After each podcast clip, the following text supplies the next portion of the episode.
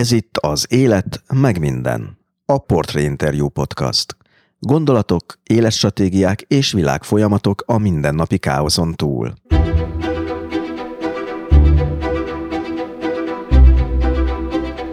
Voltak köztük, akik a kelet titkait kutatták. Voltak, akik néprokonokat láttak mindenhol, Tokiótól Helsinkiig. Akadt olyan is, aki magyar alkirályságról álmodott Líbiában. De sok volt köztük nagy tudós, gazdag tőkés, befolyásos politikus és fene gyerek.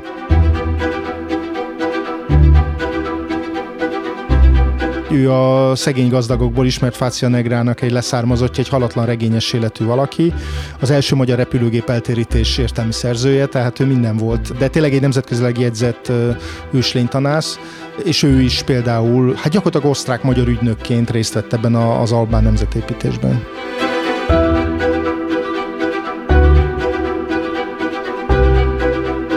Ablonczy Balázs történész, aki könyvet írt a turanizmus történetéről, azt is bemutatja, hogy a nagy magányunkban fellelt sok új rokon, olykor sok új problémát is jelentett.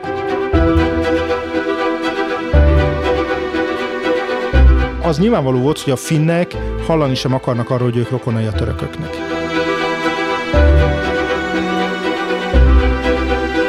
Trianonban persze a magyar birodalmi állam is véget ért. Az egyedülségérzés és a turanizmus azonban nem. Olyannyira nem, hogy a keletre fordulásnak ez a magyar gondolatvilága, öröksége a mai napig alakítja közéletünket és a politikát. Inkább a frusztráció ideológiája lesz, tehát valóban egy nyugattól való elfordulást jelent, és azt, hogy igazából azok, akiket mi követni akartunk, mármint a nyugati demokratikus nagyhatalmak ránk hozták Trianont, és akkor velük viszont nincs dolgunk, tehát kelet felé kell fordulnunk.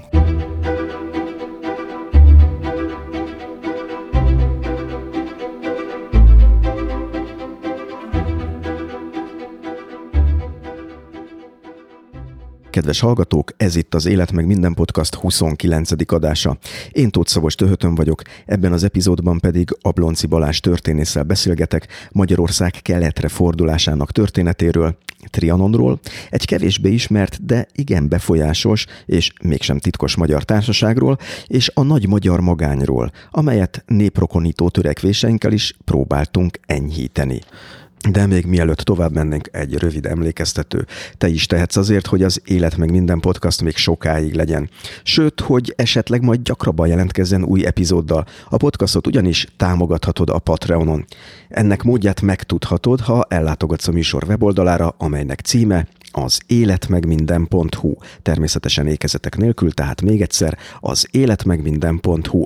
Az oldalon egyébként az egyes epizódokhoz bőséges háttéranyagot is találsz, például linkeket az adásokban elhangzott cikkekhez, könyvekhez, filmekhez. De ez még nem minden, az említett weboldalon feliratkozhatsz a podcast hírlevelére is, ez pedig a Stósz, ami szintén teljesen ingyenes. A hírlevelet 2 hetente küldöm ki, és benne azokat a cikkeket, filmeket, podcastokat ajánlom, amelyekre éppen ráakadtam vagy rákattantam. Tehát a műsor weblapjának címe még egyszer az életmegminden.hu.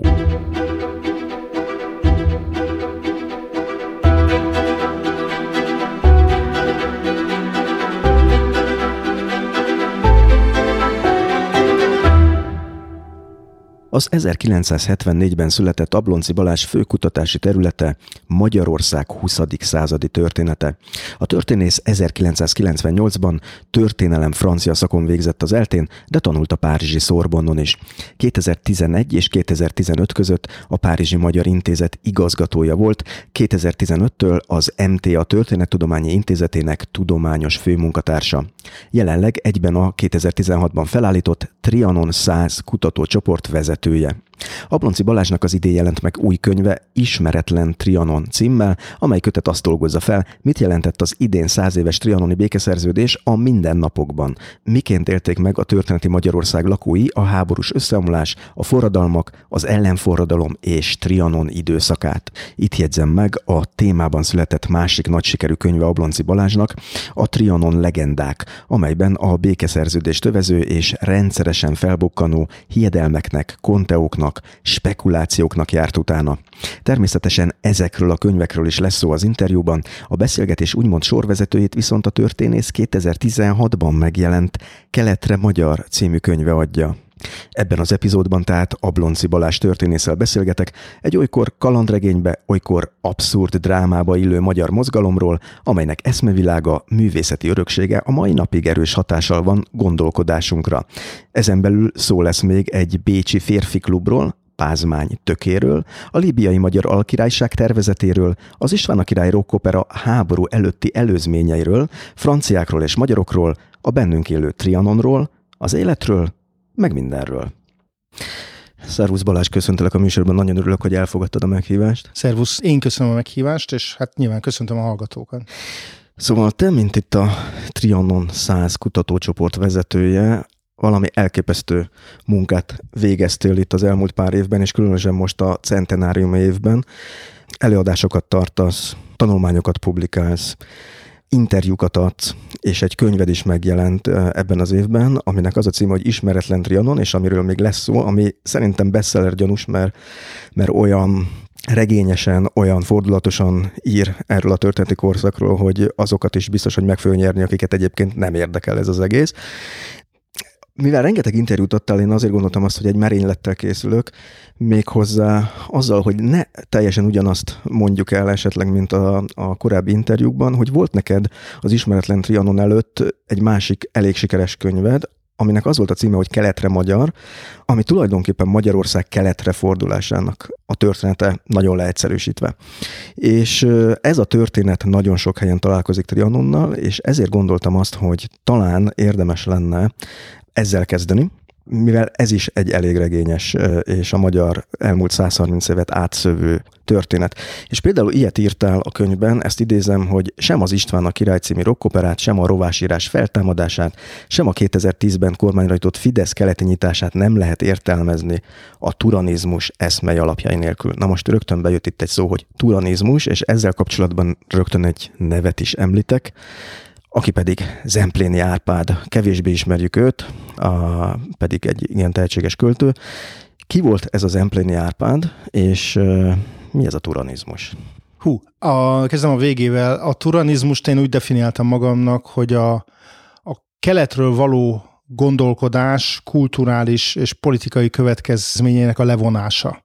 Tehát az önmagában valaki érdeklődik a kelet iránt, azt nem gondolom, hogy az turanizmus lenne, tehát gyűjti a kínai porcelánt, vagy karatézik, vagy nem tudom én, tehát bármi más ilyen típusú tevékenységet. Mivel az nem gondolom, hogy az turanizmus lenne. Ha arra reflektál valamit, és azt megpróbálja átültetni a magyar életbe, vagy a magyar társadalomba, ott már azt gondolom, hogy turanizmusról beszélünk. Tehát, hogyha most leegyszerűsítve, hogy valaki nem csak szereti a sushit, hanem azt mondja, hogy a sushi innentől szerepeljen az iskolai kantinok menüjén, mert japán testvéreinknél is ez van, akkor azt gondolom, hogy már bizonyos értelemben turanizmusról beszélünk, tehát egyfajta kulturális minták importjáról beszélünk, és hát ez nagyon szorosan összefügg a magyarság eredetének a tisztázásával. Megmondom őszintén, én nagyon élveztem ezt a kutatást. Úgyhogy itt ez a turanizmus. Zempléni Árpád pedig egy szimbolikus figura, ugye az egész könyv az ő temetésével indít, 1919. októberében halt meg Budapesten. Egy bank hitelintézetben dolgozott egyébként levéltárosként, vagy irattárosként, rettetesen utálta a munkáját, és állandóan panaszkodott a főnökeire. De egyébként egy viszonylag jegyzett költő volt a korban, tehát ő elég sok díjat nyert, kicsit talán, tehát az Adit megelőző nemzedékből őt egy nagyon tehetséges figurának tartották, műfordító is volt ő, ez az elátkozott nemzedékkel, tehát ez a Komjáthi Jenő, Tolnai Lajos, tehát ez a társasággal volt, szokták gyakran összehozni, már akik tudnak róla, és ő aztán valamikor század előn van egy ilyen, hát most azt mondanánk turáni fordulata, tehát elkezdett ilyen eposzokat írni a magyar őseredetről, a leveleiben nagyon markánsan megjelenik az, hogy itt tulajdonképpen van egy germán ária összeesküvés a magyarság ellen. Mondom ezt úgy, hogy egyébként ő például az Egyenlőség című zsidólapnak rendszeres munkatársa volt, tehát itt nem egy ilyen gőzös antiszemitet kell látnunk benne, és aztán írt ilyen a Kalevala nyomán ilyen hőseposzokat ennek kapcsán, és Turáni dalok címmel kiadta a saját költeményeit, és ő, mivel egy ilyen elég bohém, ilyen falstaffi típusú figura volt, egy elég komoly asztaltársaság volt körülötte, ilyen víg cimborákkal, meg másokkal, akik aztán még a halála után is sokáig összejártak, és fenntartották az emlékét, ami mára ugye azért eléggé megkopott. Tehát azt hiszem, talán a szülőfalujában iskola van elnevezve róla, Táján, ha jól emlékszem, de egyébként úgy nem nagyon van benne a köztudatban, és a Fiumei úti sírkertben temették el, egyébként egészen befolyásos emberek, tehát Szász Károly búcsúztatta, református püspök volt, képviselőházi elnök, és mára a sírja már nincsen meg. Szerepel a temető nyilvántartásában, de magát a sírhelyet például már nem lehet megtalálni. Ha jól értelmezem, akkor ez a turáni gondolat akkor valahogy úgy is előkerült ott a századvégi Magyarországon, hogy minden, ami nem pángermán, nem német, minden, ami nem pánszláv, azok a turáni népek, hogy valami ezzel a fajta tengerrel, amit úgy éreztek az akkori magyarok talán, hogy túlcsap rajtuk, határozzák meg magukat? Igen, illetve azt mondták, nagyon sokaknál ez látszik, akik ezzel foglalkoztak, hogy ők azt mondták, hogy ez a mi pángermanizmusunk tulajdonképpen, tehát ez a pánturáni gondolat, tehát az, hogy a mondjuk Japántól így nyugat felé gyakorlatilag mindenki rokon, még talán a kínaiak is, meg a koreaiak, meg a szibériai török népek, meg a törökök, meg egyébként ebbe akkor még, és nagyjából 45-ig a turanizmusba bőven belefért a finnugor népekkel való fenntartott néprokonság. Ez 45 után válik el különböző okokból. Itt azért még azt kiemelném, hogy a kelet felé való fordulásnak nyilván van egy olyan szála is, ami a magyar eredet kutatásával kapcsolatos. Ugye ennek van maga a turáni szó az egyrészt a perzsa mitológiából, vagy a perzsa ókortörténetből jön, vagy az iranisztikából. Ugyanakkor az, hogy ez megjelenik Magyarországon politikai fogalomként, vagy többé-kevésbé politikai tudományos fogalomként, az egy Max Müller nevű német származású, de egyébként brit tudósnak a leleménye, aki úgy osztályozta a világ nyelveit egyfajta ilyen történeti alapon, vannak sémi nyelvek, árja nyelvek, és van az összes többi, ami a nomádok nyelve, és ebbe a magyart is beleértette. Az ő nézetei elég népszerűek voltak az 1860-as, 70-es években, Magyarországon is több művét lefordították, a Tudományos Akadémia tiszteletbeli taggá választotta, de nagyon hamar kiderült, hogy ez nem egy jó osztályozás. Tehát már az 1890-es években bejött azt hiszem az urál-altái megkülönböztetés, tehát hogy elkezdték ezt így használni, de a nyelvi közhasználatban ez megragadt, és innentől turáninak használjuk. És egy harmadik szála ennek a magyar turanizmusnak, tehát itt a keleti érdeklődésen, a magyar eredetkutatáson mellett, az, hogy én úgy érzékelem, hogy a század előn volt egyfajta magyar imperializmus is, tehát hogy itt nagyon befolyásos politikusok, üzletemberek, pénzemberek, mondták azt, vagy gondolták úgy, hogy Magyarországnak van egyfajta küldetése a Balkánon és a közel-keleten, vagy ne adj Isten a távol-keleten, mert hogy a 1867-tel a kiegyezéssel induló, a rekonstrukció időszaka véget ért, most eljött az expanzió időszaka, tehát hogy Magyarországnak lehetnek céljai ezekben a térségekben, és emögé a teljes anyagi erejükkel odaálltak. Tehát az 1910-ben létrejött Turáni Társaság, ami ennek a koordinátora volt ennek az egész működésnek, abbannak a vezetőségében ott találjuk Károlyi Mihálytól Tisza Istvánig a legtöbb magyar politikus, tehát nagyon különböző politikai színezetű embereket, a teljes magyar pénztőkét, tehát a Kornfeldek, Korinok, nagyon sok zsidó származású nagytőkés van köztük, és ott van a teljes magyar orientalisztika, a néprajz döntő többség. Érdekes történész nem sok van köztük, de azért akad. Tehát, hogy, és aztán ez 18-ig úgy néz ki, hogy, és valóban az első világháború időszaka ennek a turanizmusnak a kibontakozása. Tehát itt ösztöndíjprogramok jönnek létre, kereskedelmi előrenyomulás van létre, jön az első magyar intézet Konstantinápolyban, tehát hogy egy csomó expedíciók indulnak el Dél-Oroszországba, Balkánra, Anatóliába, tehát hogy van egy elképesztő divatja ennek, és aztán 18, meg 20 főleg Trianon, ez egy ilyen nagyon komoly csapás benne. Tehát előtte ugye azt mondhatnánk, hogy ez a diadalmas magyar imperializmusnak egy ideológiája, utána pedig úgy gondolom, hogy inkább a frusztráció ideológiája lesz, tehát valóban egy nyugattól való elfordulást jelent, és azt, hogy igazából azok, akiket mi követni akartunk, mármint a nyugati demokratikus nagyhatalmak ránk hozták Trianont, és akkor velük viszont nincs dolgunk, tehát kelet felé kell fordulnunk. Ha jól értem, az a szó, hogy Turán, az egy régi fogalom, akkor talán a perzsák is használták? Persze, ez a perzsa mitológiából jön, a Sahnamé nevű a Királyok könyve című Ilyen, hát a Krisztus utáni első évezrednek a végén foglalták írásba, valószínűleg elemei már korábban is léteztek. Hát ez egy ilyen király legenda, ahol Irádzs és Turádzs, tehát ugye egy ilyen mitikus királynak a fiai, akik egymással harcolnak, és akkor Turán, meg a Turádzs földje, tehát a turáni népek azok valahol észak, tehát Irántól északra sztyeppei népek neveként használták ezt, és ugye nagyon sajátos, hogy a Turán, mint kifejezés, mint orientalisztikai szakkifejezés, az valószínűleg a 19. század első éveiben jön be Magyarországra, Nyugat-Európából. Tehát a török közvetítéssel Európába bekerülő orientalisztikai szakirodalomnak a honosítása révén. Tehát ha jól értem, a perzsák hívták az északi népeket, amiket ők sztyeppei népeknek vagy barbároknak tartottak. Igen. Bár nem olyan éles, tehát azt, hogy iranista kollégák, akik segítettek nekem az írásban, mondták, hogy a perzsák számára, vagy Irán számára az messze nem olyan pejoratív a barbár, tehát a turáni, mint számunkra barbár. Tehát hogy a barbár az egy ilyen tudatlan és romboló erő. És akkor a turáni átok az egy magyar találmány? Az abszolút, ez Herceg Ferenc, most már kimerem jelenteni, Herceg Ferenc egyébként egy választási beszédében mondta el egyébként Arad mellett a pécskei választókerületben 1901-ben talán, tehát hogy ez egy az egyben egy század elejé találmány, nincs korábban, nem bukkan föl. Mit akar tulajdonképpen, aki ezt nem ismerni? Hát egy atavisztikus ellentéte, testvérharcot, mi mindig egymás ellen vagyunk, és fölfajjuk egymást, és Herceg is ebbe az értelemben használta, és így tudott megragadni a magyar publicisztikában, meg a közéletben. Tehát mondhatjuk azt, hogy Zempléni Árpádnak ezek a turáni dalok, ez megadta azt az alaphangot, ami aztán később nem csak egy tudományos, hanem egy politikai mozgalommá is vált Magyarországon. Volt egyáltalán neki valami szerepe ennek a megalapításában? Minimális, ő ilyen értelmiségi felútravellerként mozgott együtt a turáni mozgalommal. Valószínűleg akkor már a 10-es években, amikor a szárba szökkent, ugye ez nagyon-nagyon kereskedelmi irányba is indult el, tehát ennek az irodalmi oldal viszonylag kevés volt. Írogatott verseket a Turánba, tehát például Vámbéry Ármin halálára ő írt egy ilyen emlékező poémát, meg vitacikkekbe is részt vett, amikor támadták a turanizmus, de alapvetően nagyon-nagyon intenzíven nem avatkozott bele. Inkább egy ilyen kultusza volt. Igen, volt egyfajta kultusza, meg ő valószínűleg nem ez volt igazán az ő közege, ez az arisztokrácia, meg a nagypolgárság világa, tehát ő ott valószínűleg nem érezte nagyon otthonosan magát, és a kulturális részét pedig annyira akkor még nem domborították ki ennek, hogy ő ott abban nagyon komoly szerepet játszhatott volna.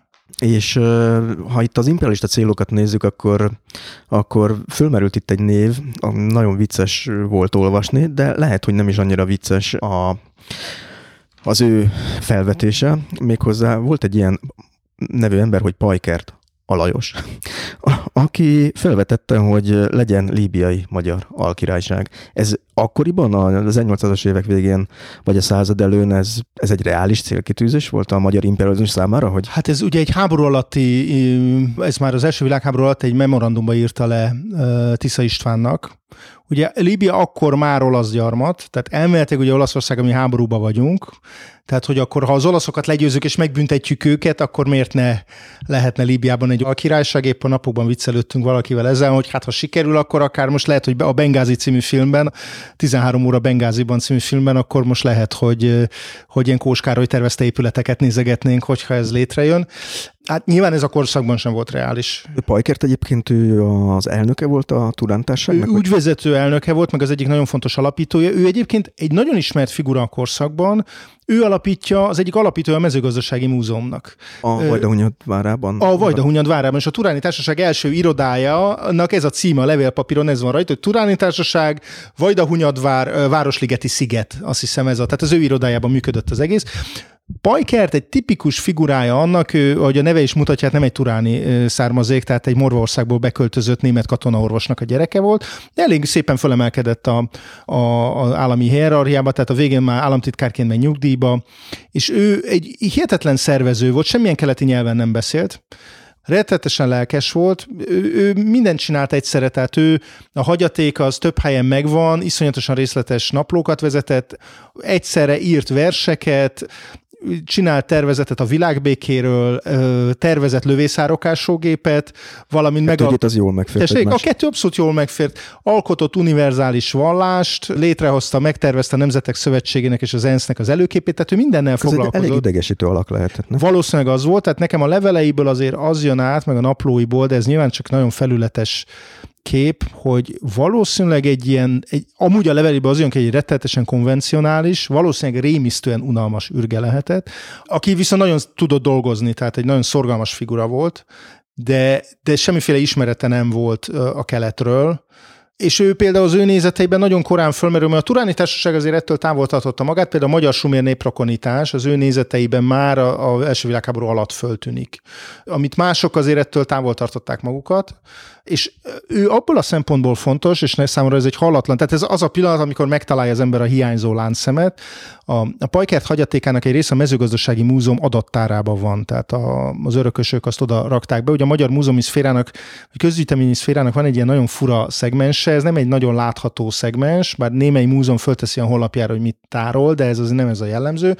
Ahova a legkülönbözőbb dolgok kerülnek be, ez az úgynevezett adattári rendszer, ebbe teljes hagyatékok szerepelhetnek az 1972-es Hazafias Népfront Ismerd meg lakóhelyedet pályázaton bejött pályaművek, amiket 8. általános iskolás diákok írtak, és szerepelhet benne Tibor bácsi kösöntyűje, nem tudom honnan. Ott szúnyadnak ezek. Ezek ott szúnyadnak, ezek nagyon hosszú jegyzékekben vannak véve, és a Mezőgazdasági Múzeum adattárában itt a magyar mezőgazdaság történet nagyjainak egy részének ott van a hagyaték, és a Paikertnek is van ott egy hagyaték része, és ebben a hagyatékban, amit ilyen teljesen vadregényes körülmények között, gyakorlatilag mint egy esküvőre menne az ember, a Jáki kápolnába kellett bemenni, és ott egy melléklépcsőn fölmennie valahova. Mint egy titkos társaság. Abszolút olyan volt.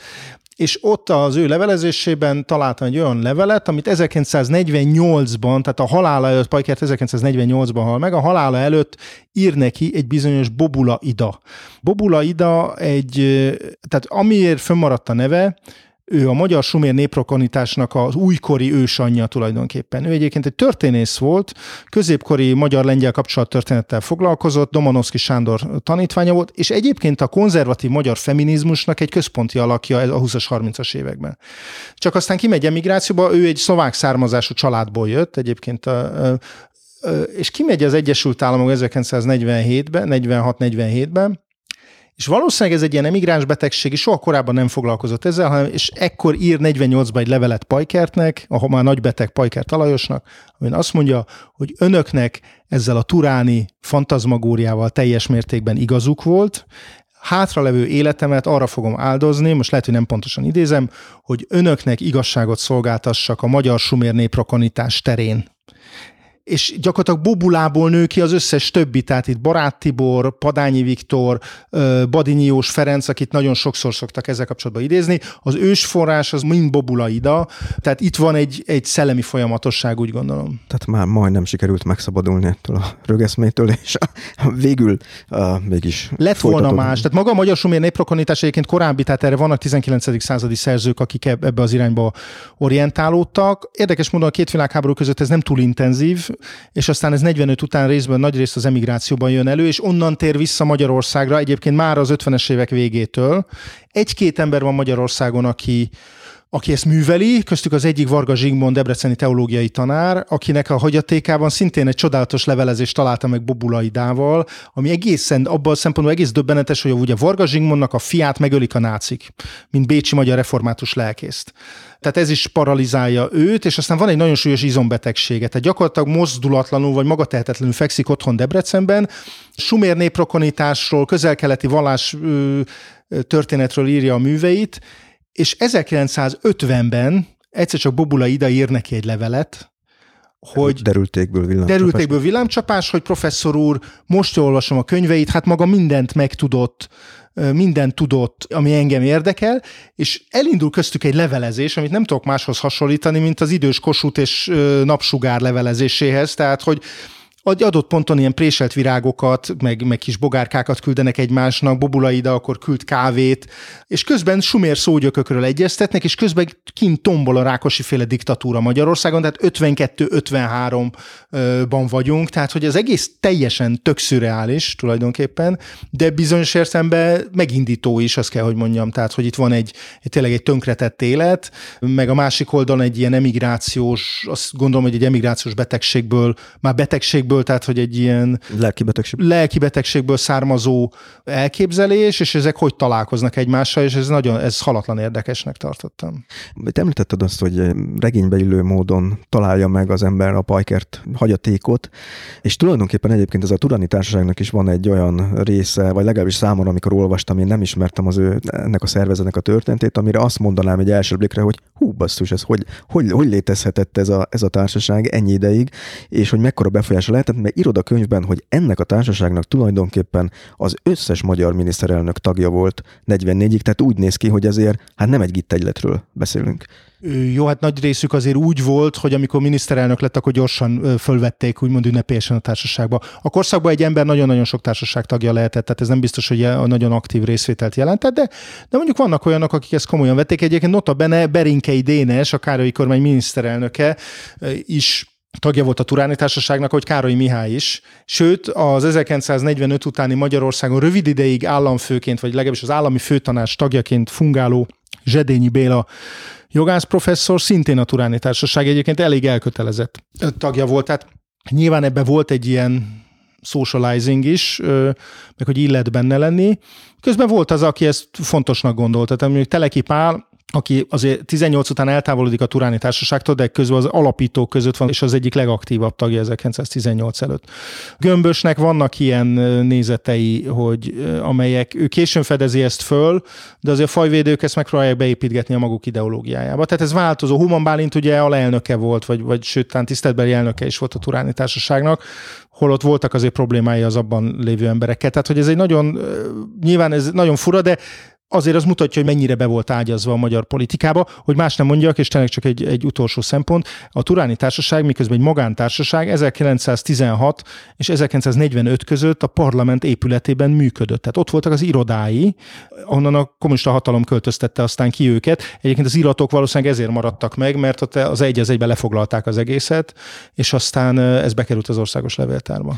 És a háború előtt akkor, tehát a magyar imperializmusnak azért voltak logikus céljai is itt a Turáni Társaságon keresztül is, ha jól érzékeltem a könyvben, például a török ország felé való nyitás az ilyen lehetett. Igen, tehát az alapfeltevés, az most azt azért jelezném a hallgatóknak, hogy az egyáltalán nem egy teljesen földtől elrugaszkodott dolog. Ha korszakban összeadjuk, tehát mondjuk 1913 az utolsó békében összehasonlítjuk Magyarország GDP-jét, akkor az annyi, mint az összes többi balkáni állam GDP-je együttvéve. Tehát Görögország, Bulgária, Szerbia, Albánia, stb. Tehát, hogy itt van egy kétségtelen gazdasági súly, amihez nagyon sokan azt gondolták, hogy ez okot ad az expanzióra, vagy lehetőséget ad.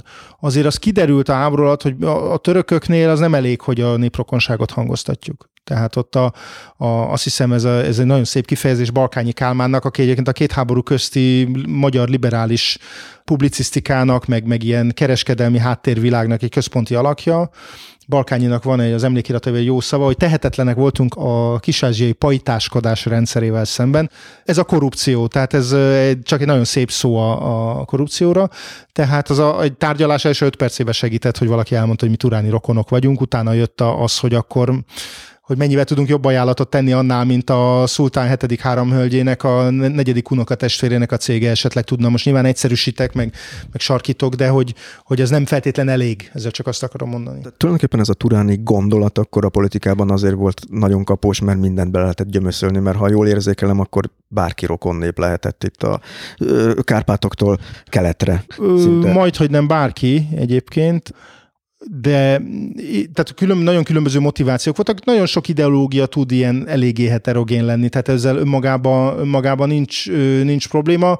Az derült ki, hogy ez igazából nincs meg a kellő támogatás erre a fajta előrenyomulásra, pedig ebben voltak jó úgy elképzelések, tehát az egy logikus elképzelés volt, hogy a magyar állam a háború alatt indított egy korona 100 000-ekkel megtámogatott ösztöndíjprogramot török, bolgár, albán, bosnyák, sőt tatár diákok részére, tehát ide több 100 ilyen diákot hoztak, akikről az volt az elképzelés, hogy megtanulnak magyarul, hazamennek, és gyakorlatilag modernizálják a saját országukat is, és egyúttal a magyar kultúrának, meg gazdaságnak egyfajta előretolt, vagy előörsei lesznek, ami hát az összeomlás miatt nem valósult meg. Maga az ötlet nem teljesen földtől elrugaszkodott valami. Inkább ugye, mert Bosznia annexiója megtörtént, amiről voltak ilyen tervek, hogy Magyarország részévé teszik. Hát ez egy állandó egyensúlyozás volt a magyar és az osztrák fél között, tehát ezért nem is került sehova, hanem a közös pénzügyminisztérium irányította, tehát így lehetett mondjuk Kálai Béni Bosznia kormányzója, hogy se ide, se oda nem tartozott, de a magyar közjog az folyamatosan ragaszkodott Boszniához, azt hiszem 6-os Pál könyvében van benne,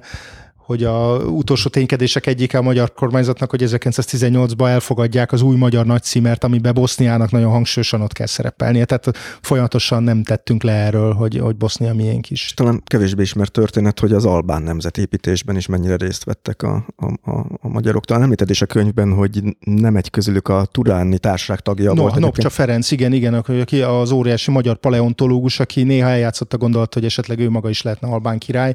Ugye ő a szegény gazdagokból ismert Fácia Negrának egy leszármazottja, egy halatlan regényes életű valaki, az első magyar repülőgép eltérítés értelmi szerzője, tehát ő minden volt, de tényleg egy nemzetközileg jegyzett őslénytanász, és ő is például gyakorlatilag osztrák-magyar ügynökként részt vett ebben az albán nemzetépítésben.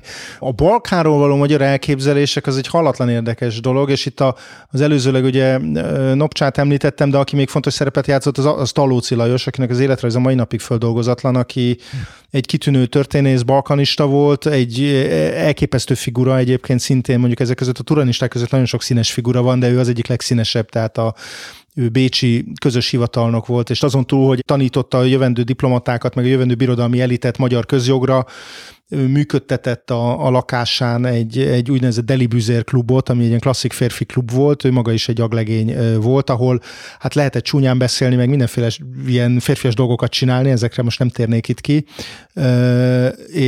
de közben ez egy ilyen nagyon fontos hálózatszervező is volt a Bécsben élő magyaroknak, és Tallóczy volt az első között, aki különböző terveket csinált arra, hogy Konstantinápolyba hozzunk létre magyar gimnáziumot, hogyan indítsunk ösztöndíjprogramot, állítsunk föl keleti intézeteket, és a többi. Tehát, hogy ez benne is nagyon erősen megvolt. És tulajdonképpen nem volt ez sikertelen, mert ha jól emlik, az első magyar kulturális intézet az Konstantinápolyban jött létre. Így van, tehát még hamarabb, mint a berlini magyar intézet. Ennek Heckler Antal régészművészettörténész volt az első igazgató, és az ösztöndíjasok között olyan neveket találunk, mint Kós Károly például. Most félreértés ne essék, Kós Károly nem gondolom, hogy turanista lenne, egyébként erre nincs is nyom. Az már, hogy neki van egy fokozott szimpátiája a kelet iránt, és ugye Isztambulról egy nagyon szép könyvet is gyártott abban az időszakában. Írt és rajzolt, azért mondom, hogy gyártott, mert írt és rajzolt. Láthatóan az a keleti kultúra autenticitása megragadta őt, és bizonyos értelemben ezt az elvesző örökséget, ezt az Erdéllyel kapcsolatos munkáiban is benne van, hogy megpróbálja átmenteni, tehát hogy mi az, amit át lehet menteni a modern építészetben, mondjuk a klasszikus erdélyi motívumokból. Mert hogy tulajdonképpen ennek a turanizmusnak akkor a másik lényeg az, hogy azt feltételezi, hogy ez testesíti meg a magyarban azt, ami ősi, ami eredeti, amit magunkkal hoztunk Ázsiából. Pontosan így van. Tehát, hogy ez bizonyos értelemben, és mondom, itt nagyon-nagyon sok mindenféle ér össze. Én a könyv elején azt hiszem 10 pontba összegeztem, hogy mi minden turanizmus tulajdonképpen. Ez az autenticitás keresése is tulajdonképpen, ami a művészetbe is visszaköszön. És én azt látom, hogy a legtartósabb, vagy legidőtállóbb része egyébként a művészeti része ennek a dolognak. Tehát vannak olyan kvalitásos művészek, Megyaszai István, Toroczkai Vigand, de főleg építészek, Lechner Jenő, tehát Lechner Ödönnek az unokaöccse, akik elég mélyen gondolkodtak, és azzal, hogy létre akartak hozni egy nemzeti építészeti stílust, azért itt hagyták a kezük nyomát a városban, ahol néha megdöbbentő sűrűségben tűnnek fel ezek a jelek. Egyébként én magam is a könyv megírása után egy darabig vezettem ilyen városi sétákat a 11. kerületben, ahol turanista motivumok tömkelegét lehet találni az épületeken, a köztereken és máshogy. Tehát ez a mi a magyar kérdés, mi az ősi benne, ez egy nagyon-nagyon központi elem volt ebben a turanizmusban. Az Ázsiába vágyódással együtt, ugye azért ne felejtsük el, hogy ha jól emlékszem, Vámbéry Ármin is tiszteletbeli tagja volt. Sőt, ő volt a tiszteletbeli elnöke még a Turáni Társaságnak. A nagy keletkutató, és azért Körösi Csomának a hagyományait is próbálták ott ápolni. Tehát a magyar keletkutatás azért nagyon sok szálon kötődött ez a társasághoz. Hát ott mindenki, tehát amikor a Turáni Társaság létrejön, gyakorlatilag nincs olyan magyar keletkutató, aki ne volna benne. Itt Vámbéry Ármintól Goldziher Ignácig. Az más kérdés, hogy aztán eltávolodnak tőle, és már a két világháború között a magyar orientalisztika az igyekszik ebből kimaradni, és létrehozzák a Körösi Csoma társaságot, ami a mai napig működik, ugye egy kis szünet után a 60-as évek végén újra létrehozták, és nagyon fontos szerepet tölt be a keleti ismeretterjesztésben, a kelettel kapcsolatos ismeretterjesztésben Magyarországon. Tehát mindenki benne van, és az a döbbenetes, miközben csináltam a könyvet, akkor döbbentem rá, hogy ugye Vámbéry Ármin 1800 67-ben vagy 68-ban nevezik ki a Budapesti Egyetemen tanárrá, ráadásul egyébként úgy hozzáteszem, hogy nem, hogy egyetemi diplomája, hanem érettségie sincsen. És ugye az egyetem meg, az, ami egy, hát akkor már azt hiszem talán állami egyetem, de egy erősen katolikus karakterű egyetem, és hát egy reformátussal kikeresztelkedett zsidót nem akarnak kinevezni. Érettségi nélkül egyetemi tanárnak, és az uralkodó átnyúl az egyetemi tanács feje fölött, és kinevezi Vámbéryt egyetemi tanárnak, amire Vámbéry azt írja az egyik egyébként református püspök ismerősének, hogy jól bébasztam a papoknak, és hogy én vagyok az első református, aki pázmány tökét fogyasztja. A tökét azt a bursa, tehát a pénztár tárcája összefüggésében kell értelmezni, és ugye Vámbéry 1910-ig tanít a Budapesti Egyetemen, az ő utódja a tanszéken nem nagyon járt hozzá, ha jól emlékszem, de egy nagyon fiatalon oda kerül Németh Gyula az ő utódjának, török meg az ázsiai nyelvek tanárának, vagy a közelkeleti nyelvek tanárának. Németh Gyula 1968-ig, tehát 50 évig vezeti ezt a tanszéket. Kimozdíthatatlan rendszereken átível, és ő miközben ír nagyon kritikus cikkeket a turanizmusról a két világháború között.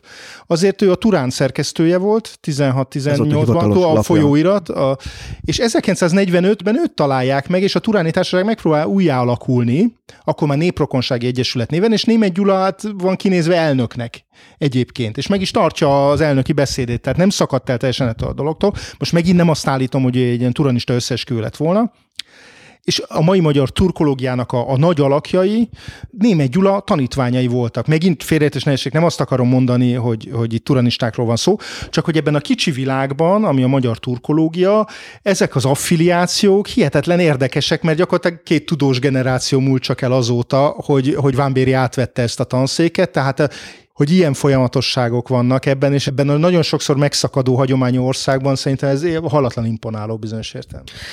Tehát ez is egy rész ennek a turáni mozgalomnak, ez a hihetetlen szellemi pezsgés, ami ott a háború előtt volt, meg ezek a nagyon érdekes figurák, Tallóczy, Nocsa. Bocsánat, csak annyi, hogy a 1914 előtt a magyar orientalisztika, azt hiszem ezt lehet állítani, világszínvonalú volt. Tehát Goldszier Ignác, Vámbéry, Kéglű Sándor iranista, mások, ezek nem a magyar, ezek a nemzetközi élvonalhoz tartoztak. Tehát Goldszier miközben rettetesen gyűlölte a saját maga hitközségi állását, és nagyon az emlékirataiból egy állandóan nagyon nervózus, frusztrált ember jön ki, őt Oxfordba hívták, német egyetemekre hívták, tehát ő bármi lehetett volna gyakorlatilag az akkori tudományos világban, és itt maradt Magyarországon. Vagy aki elment Stein Aurél, aki viszont... Például, tehát ugyanennek az iskolának a része, tehát hogy aztán 18 után ez betokosodik, részben ezzel a Turáni Társasága megszakadnak bizonyos folyamatosságok, a nagyöregek meghalnak, bár ahogy mondtam, mondjuk Németh Gyula ezt viszi tovább, de mondjuk a távol-kelet kutatásában, meg egyebekben ezek a fajta folyamatosságok azért megszakadnak. És valahogy ennek a mozgalomnak azért része volt, én legalábbis úgy érzékeltem a könyvedből, hogy a baljós jelek, az előérzetek is, amit Zempléni Árpádra visszatérve, ugye, aki a turáni dalokkal az egésznek az alaphangját megadta. Itt kiírtam egy idézetet, amit lehet, hogy nem olvasok most teljesen fel, de ő is arról elmélkedik, hogy itt az áriák és az egyéb fajok összeesküvéssel készülnek a magyarok ellen, és itt valami lesz. Nem a mongol gúnynév fáj, hanem az az eljárás, melyet egyértelműleg nyelvkülönbség nélkül folytatnak ellenünk, mintha írtóhadjáratot akarnának a tiszta papír hadjárat után indítani. Keleti fajrokonainkat is minden módon szorongatják, írtják és üldözik. Mi akar ebből lenni? Fajok harca élet-halálra? Fehérek írtóháborúja a sárgák ellen? Véres napokról álmodom, mik a világot romba döntik, vagy ezt az óvilágot keleten, vagy ezt az újat, nékünk kedvesebbet itt nyugaton, vagy mindkettőt. Eldöntögetik egymás építményét, egymás műveltségét, kipusztítják egymás népét és mezőit, hogy sírva tallóz, aki él, a csendes tengertől a másik óceán partjáig. Tehát itt azért ebben a keletre fordulásban, mint hogyha én érzékelnék itt egy bajlós előérzetet, vagy egy kényelmetlenség érzetet, hogy minket nem szeretnek a nyugaton. Biztos benne van ilyen. Hogy ez abszolút úgy gondolom, hogy benne van, nyilván nem Trianonra gondolt, de én inkább ezt évekkel előtte írta. Van egy apokaliptikus képe erről, az bizonyos. Én mégis inkább azt mondanám, hogy inkább ezt a diszkomfort vagy kényelmetlenségérzetet emelném ki. Tehát, hogy itt ahogy megy előre a modern nyelvtudomány, ami azért mondjuk elkezd kikristályosodni a 19. század közepén, vagy az összehasonlító módszer elkezd beérni, és aztán kiderül, hogy mondjuk a Max Müller-féle nyelvészeti elméletek nem állják meg a helyüket. egyre inkább ugye rájövünk, vagy kiderülget, hogy hát nekünk nem nagyon vannak rokonaink már, nekünk magyaroknak. És ugye a korszaknak ebbe a szociáldarwinista kontextusában, tehát hogy aki egyedül van, kicsi, lemarad, az el fog pusztulni. Tehát hogy a 18. század végétől éledezgető, ugye a herderi jóslat óta meglévő ilyen nemzethalál vízióhoz még társul az is, hogy egyébként nincsenek rokonai, mert mi kvázi kicsik vagyunk, egyedül állunk a világban. És kell szövetségeseket találnunk, kellenek családtagok, vagy akikkel együtt lehetünk, mert különben el fogunk süllyedni. Tehát én inkább ezt a típusú ilyen kicsit eszkatológikus félelmet érzem benne, mint azt, hogy ő megérezte előre Trianont. De Trianonnak, ugye itt rátérve egy kicsit a Trianon témára is, volt egy ilyen része, amit te korábbi interjúban is beszéltél róla, hogy azért volt egy PR probléma is ott. Mennyire érzékelte a századvég értelmisége az, hogy itt valami baj van, hogy a Magyarországról a kép megváltozott nyugaton? Ezt valamennyire érzékelte a politikai elit egy része, és próbált különböző lépéseket tenni, tehát itt most arra gondolok, hogy nem tudom én, Tisza István meg a kultuszkormányzat, most így magyar-francia viszonylatban ismerem ezt, nagyon küzdött azért, hogy például a Szorbonon oktassanak magyar nyelvet, és hogy Kont Ignác személyében egy magyar származású, vagy magyar tudósnak a kinevezését forszírozták, jelentős összegekkel próbáltak mindenféle külföldi sajtóterméket is megvenni, de ugye az alapprobléma az volt, hogy valóban az országnak nem volt külügyi szolgálata, tehát volt egy közös külügyminisztérium, amely birodalmi érdekek védelmére kiképzett diplomatákkal működött, akik közt voltak magyarok, de nem egy magyar külpolitikát űztek. Tehát itt van egyfajta elszigeteltség, van egy imázs probléma, amit próbáltak kezelni, de nem elég hatékonyan, és harmadrészt meg sajnos úgy gondolom, hogy a magyar politikai elit jelentős részének volt egyfajta illúzionizmusa. Tehát főleg a millennium környékétől, mondjuk az 1890-es évektől az a veszélyérzet, ami mondjuk egy deákba, egy ötvösbe, akár a teljesen elszigetődött Mocsáry Lajosban, meg másokba benne van, tehát hogy itt van egy hát nemzetiségek által lakott ország, vagy majdnem fele részben nemzetiségek által lakott ország. Mit kezdünk ezzel a helyzettel? Hát itt a Magyarország területét nézve, jól emlékszem, 52%-a volt a magyar. Így van, tehát ha a Magyar Királyság utolsó népszámlálását nézzük, 1910-ben az 54% a magyarok aránya, akik között ugye van egy csomó frissen asszimilált ember, most én nem megkérdőjelezni akarom, csak hogy látjuk az impériumváltások után 1920-ban, hogy emberek százezrei váltanak nagyon-nagyon könnyen identitást. Tehát hogy valaki él Eperjesen vagy Kassán, tud magyarul is, szlovákul is, németül is, olyan rettetes gondot nem okoz számára, hogy hirtelen másnap szlováknak vallja magát, harmadnap meg németnek, ha éppen úgy alakul. És ez nem opportunizmus, hanem ez egyszerűen a mindennapi élet, tehát próbálja ehhez a dologhoz igazítani. De minden esetre valóban azért az ország lakosságának majdnem fele nemzetiségi, és ezzel a veszélyérzet ez megvan a magyar liberalizmus vagy magyar nemzeti szabadelvűség nagy generációjában, és nekem úgy tűnik, hogy ez 1890-es évekre ez kezd lanyhulni,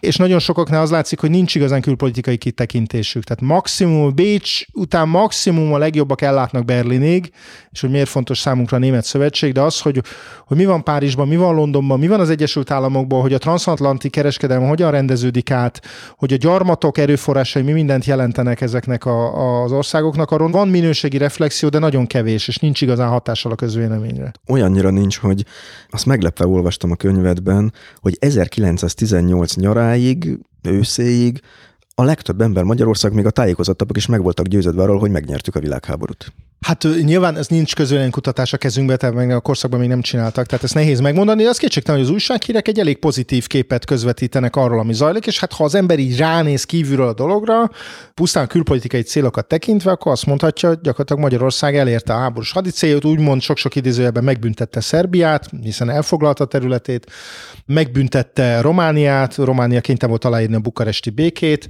a két breszlitovszki békével, egyet Ukrajnával, egyet Oroszországgal, a központi hatalmak óriási területek fölött szereztek befolyást Ukrajnában és Dél-Oroszországban. Úgy nézett ki, hogy az olaszokat majdnem kiütötték a központi hatalmak a háborúból 17 végén. Tehát nagyjából 1918 májusában, ha valaki ránézett a térképre, meg olvasta az újságokat, azt gondolta, hogy tulajdonképpen a monarchia elérte a háborús céljait. És akkor mi történt az alatt a pár hónap alatt, amíg kiderült, hogy mégsem? Hát ez egy nagyon, nagyon durva zuhanás, még mondjuk úgy is, hogy egyébként már belül azért elég komoly gondok voltak. Tehát azt azért érzékelni lehetett, hogy ez egyébként nem rosszul működő osztrák-magyar közellátás az összeomlóban van. Éhséglázadások törnek ki, sztrájkok, katonai zendülések, nagyon sok esetben olyan katonák, akiket hazahoznak az orosz hadifogságból, mert ugye Oroszország elengedi őket, és aztán hazaérkeznek, és újra be akarják sorozni őket, és kiküldeni a frontra. És nagyon sok esetben föllázadnak. Ugye a legismertebb ilyen 18 tavaszán Pécsen egy ilyen nagyon-nagyon komoly katonai erő kellett csak leverni egy ilyen menetzászlóajnak a lázadását. Tehát belül már azért érzékelhető, hogy elég komoly problémák vannak. Van egy szimbolikus pillanat, azt gondolom, ez a Szent István csatahajó elsüllyesztése 1918. június elején, ami abban is zseniális bizonyos értelemben, hogy az egyik első ilyen, tehát filmre van véve az egész, és mai napig megnézhetjük némafilmen.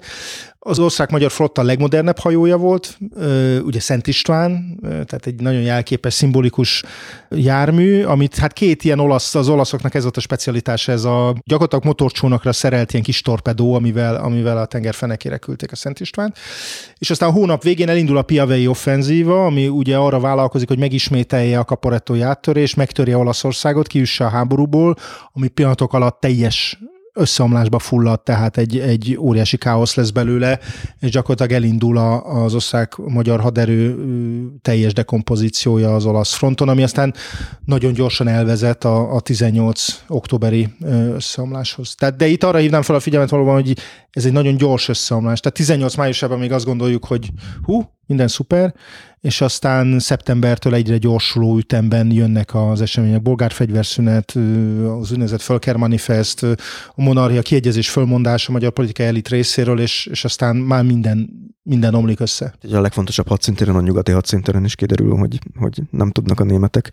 Hát igen, és ráadásul ott egyébként vannak magyar alakulatok, ezt nem szoktuk tudni, de osztrák-magyar alakulatok vannak Verdönnél, meg más helyen, hogy más nem mondjak, Szálasi Ferenc is egy darabig egy olyan alakulatban szolgált, ami a nyugati fronton szolgált. És hát érdekes Hitler párhuzam ebből a szempontból. Igen, most ezt nem tudom, hogy találkozhattak volna-e, de azt hiszem, ekkor Hitler invalidus volt, bár nem biztos.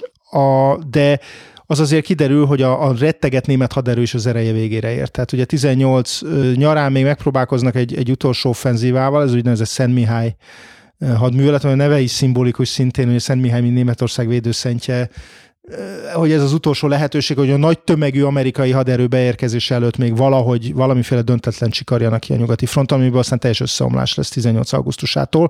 Ugyan még áll a vonal, állnak a frontok, de a katonák tökéletesen elfáradtak, iszonyatos mennyiségű dezertálás van, tehát a rettegett német haderő is azért elég komoly dekompozícióban van már ekkor. Hát a szimbolikus események, a Szent István hajó elsüllyesztése, illetve Szent Mihály is megállítják, kifárad.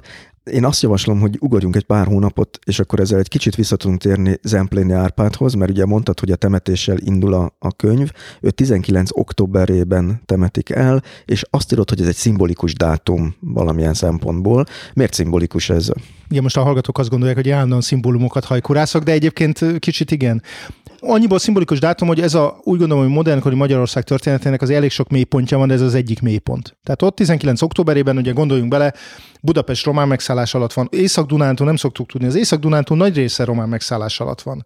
Tehát egészen Győr, Veszprém, Székesfehérvár, Esztergom. Ugye mi Budapestről látunk képeket, nem igen, nem de hát most már vannak hál' Istennek jó helytörténeti tanulmányok, tehát tudjuk, hogy hogyan nézett ki mondjuk a román megszállás Veszprémbe vagy Győrbe. Gyakorlatilag van egy magyar kormány, akinek senki nem engedelmeskedik, az ország 80%-a idegen megszállás alatt áll, tehát gondoljunk arra, hogy Baranya, meg Komlóvidéken ott vannak még a szerbek. Kevesen tudják, de a csehszlovák hadsereg is újra előre merészkedik, tehát Salgótarján, Balassagyarmat ismét csehszlovák megszállás alatt van. És nagyon komolyan fölvetődik az, tulajdonképpen az a képzet, hogy hát itt lehet, hogy igazából nem is lesz Magyarország. Mert hogy volt erre példa már a történelemben. Hát volt, Lengyelország is ugye megszűnt, felosztották, 120 évig nem volt Lengyelország.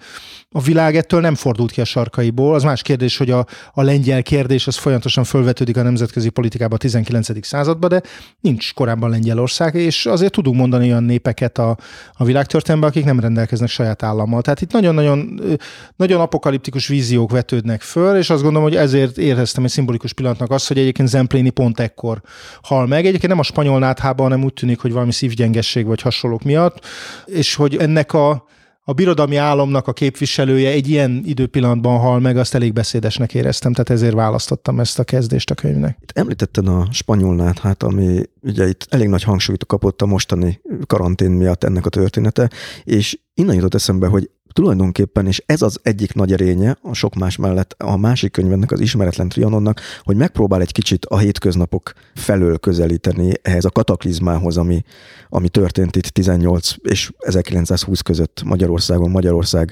Magyarország megszűnésével, és ennek a spanyolnátha is része volt, de hogy néztek ki ezek a mindennapok ezekben az években? Ugye a spanyolnátha egyébként tüneteiben, amennyire én ennek utána mentem, ennek elég sokban hasonlít egyébként a mostani koronavírus járványra, tehát ilyen gyakorlatilag, tehát valóban egy nátha, egy influenza, ami ilyen véres tüdőgyulladással, meg hasonlókkal jár, és aztán a keringés összeomlásával, és nagyon annyiban különbözik a mostanitól, hogy főleg fiatalabb emberek kapták meg, tehát a 18-40 közti korosztályt elég komolyan érintette, nagyon sok gyerek áldozata volt, és hát sokkal több áldozatot szedett, tehát az egész világban minimálisan, tehát az biztos, hogy több áldozatot szedett, mint maga a világháború. A világszinten azt szokták mondani, hogy van, aki 50 millió áldozatot von, valaki 100 milliót. Magyarországon úgy tűnik, hogy kb. 50-60 ezer halálos áldozata volt, most itt a történelmi Magyarország területéről beszélek, de mivel a megbetegedési ráta az, vagy a fertőzöttségi ráta az ilyen 1/10-hez, tehát azt lehet mondani, hogy valószínűleg olyan 6-700 ezer fertőzött volt, tehát aki átesett rajta látványos tünetekkel.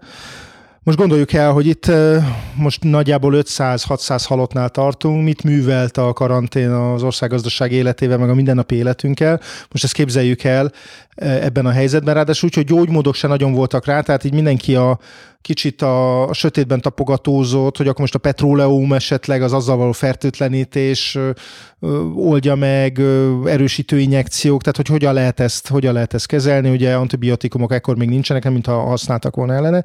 Tehát az egésznek van egy ilyen apokaliptikus képzete, tehát hogy nem csak az, hogy összeomlott az ország, hogy fosztogatások vannak, és az erőszak fölüti a fejét mindenütt, hanem még van ez a betegség is, ami vele kapcsolatban egy szerencse volt, hogy viszonylag gyors lefolyású volt. Ez tulajdonképpen majdnem, mint hogy egy utolsó csepp volt a pohárban, mert ugye rengeteg más probléma mellett.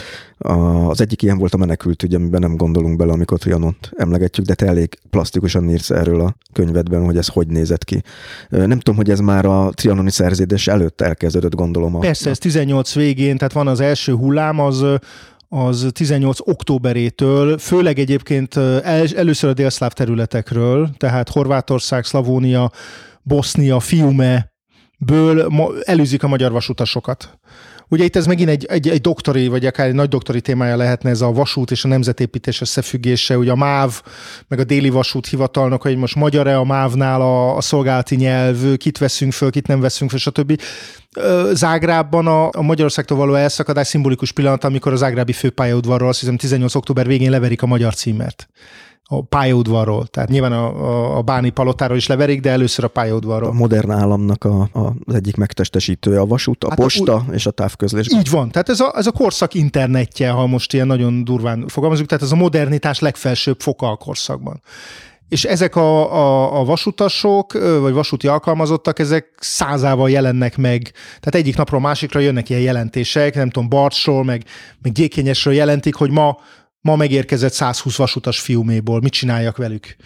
Tehát ők az elsők, postai alkalmazottak, és aztán ugye ez megismétlődik más országrészekben is, ahol megjelennek az utódállami hadseregek. Akinek bal szerencséje volt, az megérkezik mondjuk Gyékényesre, áthelyezik október végén, azt mondják neki, hogy menjen Szabadkára, vagy Kolozsvárra, ahol aztán onnan megint menekülhet néhány hónappal később. Tehát itt 18 és 24 között a hivatalos statisztikák szerint kb. 350 ezer ember, sőt nem, a hivatalos statisztika szerint pont 350 ezer ember jön el az elszakított területekről, ez pont azért, mert pont 350 ezer elég gyanús szám egyébként. Más becslések 4-500 ezer köz, különböző becslések 4-500 ezer közé teszik a menekültek számát, ami azt gondoljuk meg, hogy a korszakban az 1920-as népszámlálás korrigált adatai szerint Magyarországnak 8 millió lakója van, tehát a lakosság 5%-át kitevő tömeg jelenik meg, akiknek szállást kell adni, állást kell adni, a közellátásban valamiféle ellátást kell nyújtani, úgyhogy itt ez nagyon... a két év alatt ideérkezők száma? Ez a zöme ezeknek az embereknek 20 végéig befut. Tehát utána a magyar állam nagyon drasztikusan lezárja a határokat, vagy majdnem lezárja, tehát csak nagyon nyomós indokokkal lehet bejönni. Érdekes, hogy egyébként az erről szóló miniszterelnökségi rendelet nem azt mondja, hogy menekültek, vagy hazatérők, hanem beköltözőknek nevezi őket, és van egy szabályozás arról, hogy kik jöhetnek be. És ott az alapvető az, hogy olyan, akinek állása van, és olyan, akiért valaki felelősséget vállal, hogyha nincs állása, hogy akkor beköltözhessen, van lakhatása, illetve aki tanulmányokat akar folytatni, és a többi. Ebben nyilván benne van az is, hogy a magyar államnak van egy nagyon korlátozott teherbírása a korszakban. Másrészt, hogyha mindenki eljön az elszakított területekről, akkor mondjuk egy távlati revíziónak a reménye is elvész. Csak hogy a számokat is említsük, ha jól emlékszem, a könyvedben azt írod, hogy akkor a trianoni határok meghúzásával 3 millió magyar került a határokon túlra. Igen, 3,3 millió.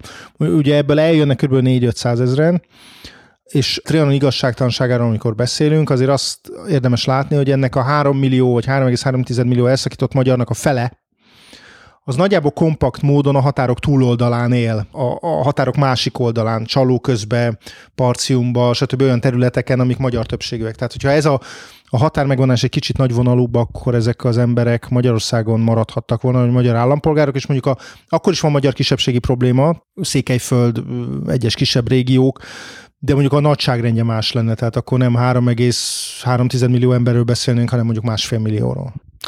És ez 18-nak a terméke az, hogy a nagyhatalmak azt mondták, hogy jó, akkor osszuk fel. 17-18, nyilván ez egy hosszabb gondolkodási folyamat. Még nyilván félreértés ne essék, korábbról is lehet mutatni olyan értelmiségi köröket, akik azt mondják, hogy szüntessük meg az osztrák-magyar monarchiát, meg hasonlókat, de az két dolog, tehát itt nem szabad eltéveszteni az, hogy ez mikor válik politikai döntéssé, vagy politikai doktrínává. Tehát egy adott ország külpolitikájában egy bizonyos pillanatban tök mást gondolhat a vezérkar, a gazdasági körök, a külügyminisztérium, a miniszterelnök környezete, a befolyásos értelmiségi háttéremberek. Van valamiféle, nem tudom én, hogy mondják, legkisebb közös többszörös, vagy nem tudom, amiben ezek találkoznak, és 17-18 fordulóján először Franciaországban, és aztán később Nagy-Britanniában és az Egyesült Államokban is úgy tűnt, hogy jó, akkor csináljunk valami teljesen újat. Mármint, hogy akkor a monarchia helyén hozzunk létre többé-kevésbé nemzetállamokat, amelyek a velünk lesznek szövetségesek. De miért haragudtak meg ennyire a monarchiára? Jó, azon túl, hogy hát a háborúban ellenségek ugye voltak. A monarchiának, ha most nagyon lecsupaszítjuk, hogy mi volt a küldetése, vagy miért hagyták békén, miért nem támogatta mondjuk Európa, az európai nagyhatalmak miért nem támogatták a 48-49-es szabadságharcot, a magyar szabadságharcot. A monarchiának alapvetően az volt a küldetése, hogy rendet tartson ebben a régióban, tehát ezt a sok egymással verekedő különböző nemzetiséget és főleg felekezetet összetartsa, elszigetelje a Balkán, tehát a Balkánon valamiféle fennhatóságot gyakoroljon, elszigetelje a Balkánt az oroszok elől, és ha úgy alakul, akkor Kelet-Európában valamennyire ellensúlya legyen a németeknek. Ezt sokszor elfelejtjük, ugye, mert hogy itt van egy szövetségi viszony, de alapvetően kívülről nem úgy nézett ki, mint hogy az osztrák-magyar monarchia eleve elkötelezett lett volna. Hát ugye még háborúztak is. Hát így van, hát a porosz-osztrák háború 1866-ban ez elég élesen bemutatta. És akkor ez volt az a pillanat, volt több olyan döntés, külpolitikai döntés, meg lépés, amiből az derült ki, hogy igazából a monarchia ezt a funkcióját már nem tudja ellátni. Nem szigeteli el a Balkánt az oroszok elől, lehet, hogy nincs is rá szükség, hiszen az oroszok összeomlottak, és a németeknek pedig már nem tud ellensúlya lenni. Egyrészt a két breszlitovszki béke Ukrajnával és Oroszországgal az bizonyította, hogy az a kontinentális hegemónia, aminek az elhárításáért küzdött az Antant, az megvalósulás előtt van, ehhez adódik a bukaresti béke, ehhez adódik például az úgynevezett Spályi Egyezmény, ami ez a belgiumi császári főhadiszálláson kötött egyezmény, ami monarchia és Németország között, ami arról szól, hogy egyrészt a hadsereget közös irányítás alá vonják, és a háború után majd egy közös gazdasági teret hoznak létre. Na most ez azt jelentett, hogy ez német vezetést jelent, és német gazdasági hegemóniát Közép-Európában. Hát amiről beszéltünk, hogy 1918 tavaszán sokaknak úgy tűnt, hogy megnyerték a központi meg a háborút, ez egy valós félelem volt az Antantban is, hogy ott a német élettér tessék igen, kialakulni, hát látszik a Kelet-Európában. Erről szólt, hogy a német hegemóniát le kell gyűrni, és úgy nézett ki, hogy a németek meg nagyon közel állnak ahhoz, hogy ezt a hegemóniát megszerezzék, hát mindenki fente a kését arra, hogy vagy nem tudom, a fennivalóit arra, hogy majd most az ukrán gabona az megmenti az éhenhalástól Németországot. És persze nem jött be annyi ukrán meg dél-orosz gabona, de azért valamennyi bejött. De mondjuk Románia megszállásakor viszont valóban most Szász Zoltánnak olvastam nemrég egy tanulmányát, hogy gyakorlatilag 1917-18 telén az Osztrák-Magyar Monarchia román gabonából étkezett. Tehát, hogy azt kipakolták a megszállások alatt álló területet, és abból etették gyakorlatilag a civil lakosság. Ez nagyon fura, mint Magyarország európai élést kamrajaként tartjuk számon. Ez így is meg volt, csak egy hadsereg, az nagyon sokat eszik. És a másik ilyen éléskamra egyébként Románia volt, tehát hogy Romániában tényleg nagyon imponáló termésmennyiségek voltak, meglehetősen kezdetleges körülmények között sokszor, de nagyüzemi gabonatermelés folyt.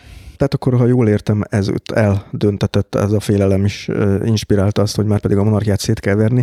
Adódik itt a kérdés, amit nem tettem fel még az interjúban, hogy ilyen körülmények között Magyarországnak lett volna lehetősége arra, hogy jobb feltételekkel kerüljön ki ebből, mert úgy tűnik akkor, hogy ott gyakorlatilag a döntés megszületett már mielőtt a tárgyalóasztalhoz. Ez így van. Igazából az Ismeretlen Trianonban ezt egy kicsit megpróbáltam körbejárni. Én úgy gondolom, hogy abban a pillanatban, hogy elveszett ez a háború, nagyon-nagyon kevés esély volt arra, hogy a monarchia és azon belül Magyarország határai érintetlenül maradjanak. Az más kérdés, hogy azok a határok, amik létrejöttek, azoknak így kellett volna kinézniük.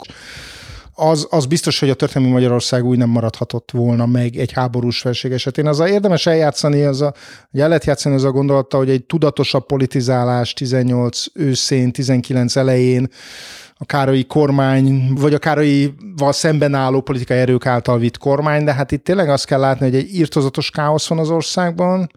Ezt a könyvbe igyekszem körbejárni, erőszak, közellátási összeomlás, betegségek, és hát közben a Károlyi kormánynak van egy olyan programja, ami fél év alatt próbálnak, vagy még kevesebb, mint fél év alatt próbálnak végighajszolni egy olyan reformprogramot választójoggal, nemzetiségi autonómiákkal, földosztással és a többivel, ami hát normális esetekben évtizedek alatt játszódik le. Békeidőben is elég kemény. Hát ez elég zúzós lett volna, és erre meg kell mondani, hogy a politikai garnitúra nem volt alkalmas. Tehát, hogy ezek az embereknek, az első Károlyi kormányban egyetlen embernek volt miniszteriális tapasztalata, Batthyány Tivadar belügyminiszternek, aki aztán december 11-én le is mond. Károlyi maga soha nem volt miniszter, parlamenti képviselő volt, kormányzati felelőssége soha nem vállalt, és Hatos Pálnak az elátkozott köztársaságában csodálatosan le van írva, hogy a miniszter tanácson ottan a kutyájával játszott, meg csapkodta a lábszárát a lovaglóstor, meg unta az egészet. Tehát, hogy ez nyilván, ez politikusság is egy szakma, amit pláne olyan kritikus helyzetben nyilván művelni kell. Károlynak nyilván annyi felelőssége van, hogy ő volt a kormányfő, amikor ez az összeomlás bekövetkezik, és ő ezt nem kezelte jól, és naívan, és nem akarok erősebb szavakat használni, tehát így viszonyult ez a dologhoz. De itt számomra mondjuk Révész Tamás kollégámnak ez a Nem akartak katonát látni című monográfiája volt az egyik nagy élményem ezzel kapcsolatban, hogy mennyire összetett ez a hadseregszervezés. Tehát, hogy ez nem úgy néz ki, mint a Rizikó című társasjáték, hogy ma elkezdjük rakosgatni a dolgokat, újra dobjuk a hatost, és akkor visszafoglaljuk, nem tudom én, Tűzföldet, hanem itt a hadsereg, mint társadalmi jelenség is nagyon összetett. Az emberek nem akartak katonák lenni, nagyon rossz hadseregszervezési, vagy nem adaptált hadseregszervezési elképzelések uralkodtak. És amikor ez sikeres volt, a Tanácsköztársaság ezt részben a szakszervezetekre alapozva tudta megcsinálni a maga mozgósítását. Jó, de mondhatjuk azt, hogy a törököknek sikerült a nagy honvédő háború. Ők nyilván nem így hívták, az egy másik, de hogy ők megváltoztatták a rájuk kényszerített. Igen, hát azt azért el szoktuk felejteni 2-3 dolgot. Egyrészt az, hogy a sikeres török területvédelemhez azért kellett a Szovjetunió támogatása, tehát ez nem szokott előkerülni általában, tehát katonai tanácsadók, fegyver, pénz. Tehát 1920 és 22 így van, között így. Tulajdonképpen hát elég radikálisan változtattak a rájuk kényszerített határokat. Így van, de igazából egy hadsereggel kellett fölvenniük a harcot, nem 4-jel, vagy 3-mal. Ez pedig a görög hadsereg volt, ami hát nem volt egy nagyon harcedzett valami, ugye a háborúban csak nagyon-nagyon szordinósan vettek részt. És a többi nagyhatalommal nem, vagy olyan kis erőkkel voltak jelen a térségben, hogy nem volt. És a Teleki Pál, aki ugye maga is földrajzos volt, ő vetette föl egyik parlamenti beszédében a 20-as években, hogy miért nem sikerülhetett nekünk ez a területvédelem. Azért, mert nem volt kis-ázsiai sivatagunk, ami mögé visszavonulhattunk volna, mondta. Tehát ő ilyen természetföldrajzi tényezőkre alapította, de ez mondjuk emögött az van, hogy Magyarországra 3 oldalról, vagy akár 4 oldalról támadta az ellenség, tehát mindenkivel szemben. Nincsenek olyan földrajzi akadályok, amik mögé visszahúzódhattunk volna. Tehát a Bakonyból ez nehéz lett volna levezényelni ezt a... Hát valószínűleg igen, gyenge háborút. A farkasgyepői ellenállásnak viszonylag kevés esélye van. Igen. És itt viszonylag érthető módon akkor a turáni mozgalomban is nagyon erősen megjelenik a nyugatellenesség. Van egy Riedl Frigyes nevű irodalomtudós, akit idézel a könyvedben, és nagyon keserűen ír erről már valamikor a 20-as években. Mi túlbecsültük a nyugatot. Nagy Magyarország Ázsia határán volt. A magyar nép ázsiai nép. A magyar oroszországi nép. Oroszok legyünk? Nem. Magyarok. Vissza Ázsiába? Nem rút visszaesés volna ez? Szégyenletes hanyatlás? Nem. Az Ázsiában keletkezett erkölcsi ideálok többet érnek, mint a modern európaiak. Krisztus, buddhizmus, kungfuce. Vissza Ázsiába. Nem olyan borzasztó jelszó, sőt, talán bizonyos tekintetben ez haladás volna. Na most ezek nekem megdöbbentő sorok, annál is inkább, mert ugye eltelik kb. 15-16 év, hogy Adi egy ilyen pikirt publicisztikában, aminek azt hiszem az is volt a szébe, hogy menjünk vissza Ázsiába, ostorozza ezt a mentalitást. Mi lesz ennek a vége, szeretett úrivéreim? Mert magam is ős magyar volnék, s nem hadlézsidó, mint ahogy ti címeztek mindenkit, aki külön, mint ti. A vége az lesz, hogy úgy kitessékelnek bennünket innen, mint ha itt sem lettünk volna. Legyünk ez egyszer számítók, kerekedjünk föl, s menjünk vissza Ázsiába. Ott nem hallunk kellemetlenül igazmondó demokratákat, vadászunk, halászunk, verjük a csöndes hazai kártyajátékot, s elmélkedhetünk a ma bizonyos szép ezredéves álomról.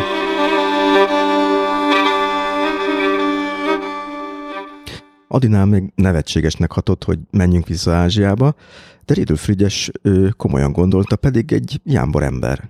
Egyébként igen, tehát Riedl egy irodalomtudós, azok közül is inkább az elméletélyes igényűek egyike, ráadásul hát a név is utal rá, hogy nem kimondottan turáni származék, tehát hogy valószínűleg német származású volt. De ez azért számomra jelzi az elképesztő elkeseredettséget, ami mondjuk így legalábbis a magyar középosztály jelentős részében megvan Trianonnal kapcsolatban. Itt valóban azok a nagyhatalmak, akiket mi utánozni akartunk, mert be akartuk rendezni az országunkat úgy, ahogy a britek, ahogy a franciák, őket tekintettük modellnek, és most tulajdonképpen elárultak minket. Tehát a bizonyos értelemben a reformkor óta tartó magyar modernizációs elképzelésnek számukra a csődjét jelenti. Hát ugye az volt az elképzelés, hogy utolérjük a nyugatot, átveszük az ő módszereiket. Igen, de, sőt alapvetően ugye az elképzelés az volt, most nagyon nagy, nyilván leegyszerűsítve, és elnézést kérek minden tanáramtól, aki valaha 19. századi történelmet tanított nekem, hogy... A magyar, szerintem ennek egyébként nagyon pozitív tartalma a magyar nemzeti liberálisoknak a ténykedés, az arra irányult, mivel a liberálisok is voltak, azt gondolták, hogy a kereteket meg kell változtatni, tehát eltöröljük a jobbátságot, mindenki fizet hídadót, modernizáljuk az országot, tehát a kereteket megváltoztatjuk, nyugati mintára, legyen az belga, brit vagy akár francia, és mivel az emberek mindenütt ugyanolyanok, alapvetően mi is olyanok leszünk majd, mint Nagy-Britannia, Belgium, Franciaország. Na most ugye ez a kísérlet nem sikerült, mert nem sikerülhetett, mert nem vagyunk olyanok. Nem is leszünk soha olyanok, nem tudom, hogy ez mennyire sokkolja most a hallgatókat. Engem egy kicsit. De ez nem kell, hogy sokkoljon szerintem, tehát hogy ne keseredj el, te sem, meg a hallgatók sem, magyarok leszünk. Tehát a keretek nem minden, miközben ez egy nagyon szép és nemes elgondolás volt. Közben nem vetett számot azzal, hogy egy nemzeti közösségnek vannak mindenféle múltból hozott kulturális örökségei is. De hiszel ebben, hogy van nemzet karakterológia? Egyre inkább az a helyzet, hogy amikor 10 évvel ezelőtt megkérdezel, akkor azt mondtam, hogy nem, ez hülyeség. Most már egyre inkább gondolom, hogy van ilyen. Nem feltétlen, nem, ez nem egy definitív dolog, nem lehet mindent megmagyarázni vele. De azt gondolom, hogy vannak kulturális reflexek összessége, ilyen létezik, igen. Mondanál példát arra, hogy mondjuk a magyar mi az, amiben biztos, hogy nem lesz olyan, mint a brit? És tudom, hogy most itt a közhelyek szintén mozgunk egy kicsit, de... Nem ismerem annyira Nagy-Britanniát, de mondjuk... Vagy bármi más nyugati országot. Franciaországot elég, azt relatíve jól ismerem. Mondjuk akkor a franciákban. Azt gondolom, egyébként a franciákban sok mindenben hasonlítunk. Na, ez érdekes. Tehát, hogy az, hogy mi is azt gondoljuk, hogy még van atomütőerőnk igazából, ezt a franciák is gondolják, nekik még van, de az is elég, tehát az sem azért nem feltétlenül ütőképes. Tehát, hogy van egyfajta ilyen valamikori birodalmi tudat, akkor így mondanám, hogy mi fölött állunk bizonyos dolgoknak, meg hogy le tudunk nézni bizonyos dolgokra, vagy dolgokat. Ebben hasonlóak vagyunk, azt gondolom, tehát ilyenek vannak. Amit én például nagyon hiányolok, nagyon sok esetben, tehát például nálunk egyáltalán nem jellemző, és ezt egyébként ilyen társadalmi attitűdvizsgálatok bemutatják, a magyar társadalom szélsőségesen individualista, de ilyen már ilyen angolszász szinten, tehát ne szólj bele, ne dumálj bele, én dolgom, kitehetem a függő folyosóra a légkondicionálómat, akkor is ha elfoglalja a helyet, mert nekem hűvös van, tehát hogy életből vett példa. Közben pedig a társadalmi elvárások szintjén nagyon sok mindent az államtól vár. Tehát az állam csinálja meg ezt, csinálja meg azt, gondoskodjon rólam, stb. Stb. Ami részben jogos, részben, vagy a történelmi tapasztalatok alakították így, de részben meg az emberek nagyon sokszor tudják, hogy az államtól egyébként nem várhatnak sokat, tehát meg igyekeznek megteremteni a maguk kis világát, amiben élni tudnak.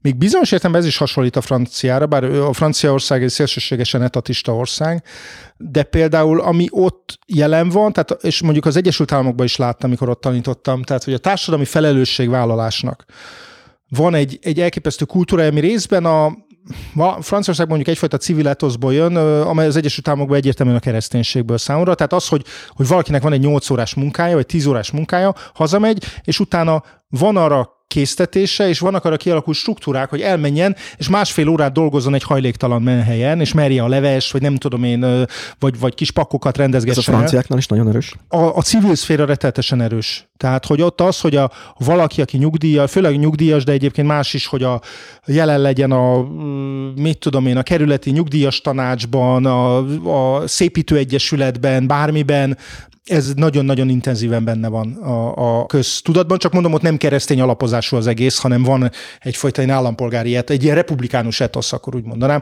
nem a szónak az amerikai értelmében, hanem mondjuk egy francia értelmében, tehát hogy a köztársaságnak tartozunk ezzel.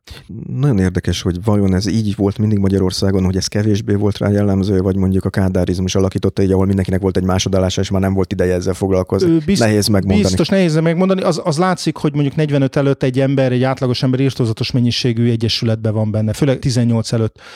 De nagyon sokszor ezek, nekem úgy tűnik, hogy ezek ilyen paraván dolgok, tehát hogy a társadalmi státusz miatt bele kellett lépni, de aktívan nem nagyon vett részt, vagy egy-kettőben vett részt az ember, nem egyszerűen fizikailag nem is tudott, meg valószínűleg nem is akart részt venni ilyenben. Na most vissza a Riedl Frigyeshez, meg a Turáni Társasághoz, akkor egyre inkább, ahogy olvastam a könyvet, úgy tűnt nekem, hogy ez a társaság is kezdett átalakulni egy ilyen paravánná.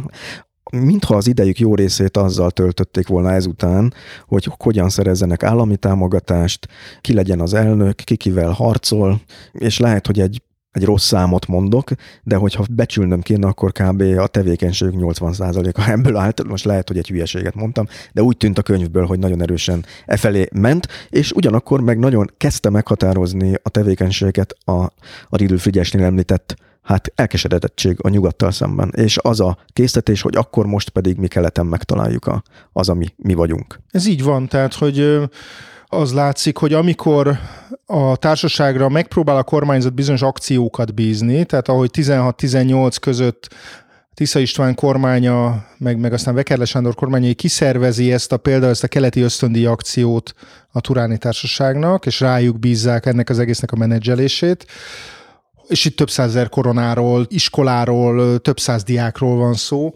Azt igyekeznek becsülettel ellátni, az még működik, mert mögötte van a kormányzati támogatás.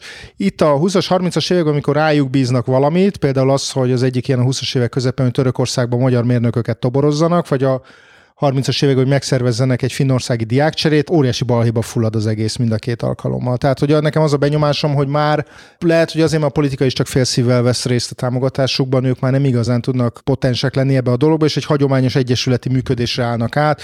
Felolvasóest, zongoraest, lapkiadás, belső intrikák és sok minden más. De ugyanakkor a helyét jelzi a dolognak, hogy azért kormányzati bekötéseik vannak, a szubvenciót megkapják, ugyanúgy a parlamentben van a székhelyük, mint addig, rendkívüli alkalmakkor meglátogatja őket akár a kormányzó, vagy akár a királyi főhercegek közül valaki, aki egyébként a védnökük is, vagy tiszteletbeli elnökük is, tehát hogy itt van egyfajta ilyen társadalmi tekintélye a társaságnak. Egyébként nyelvoktatást folytatnak, tehát ha valaki japánul, törökül, vagy finnül akar tanulni a korabeli Magyarországon, és nem volt egyetemi hallgató, akkor nem volt nagyon más választás, mint hogy a Turáni Társasághoz forduljon, és a nyelvtanulók listája között néha találunk egészen érdekes neveket is. Tehát, hát az egyik nagy meglepetés volt számomra, nemrég meghalt Badal János, tám még középiskolai hallgatóként, aki Franciaországban hunyt el, és a magyar filmtörténet egyik jelentős alakja volt, operatőr, és ő például azt hiszem kínaiul tanult a Turáni Társaságnál, vagy Diószegi Vilmos, aki aztán a 60-as években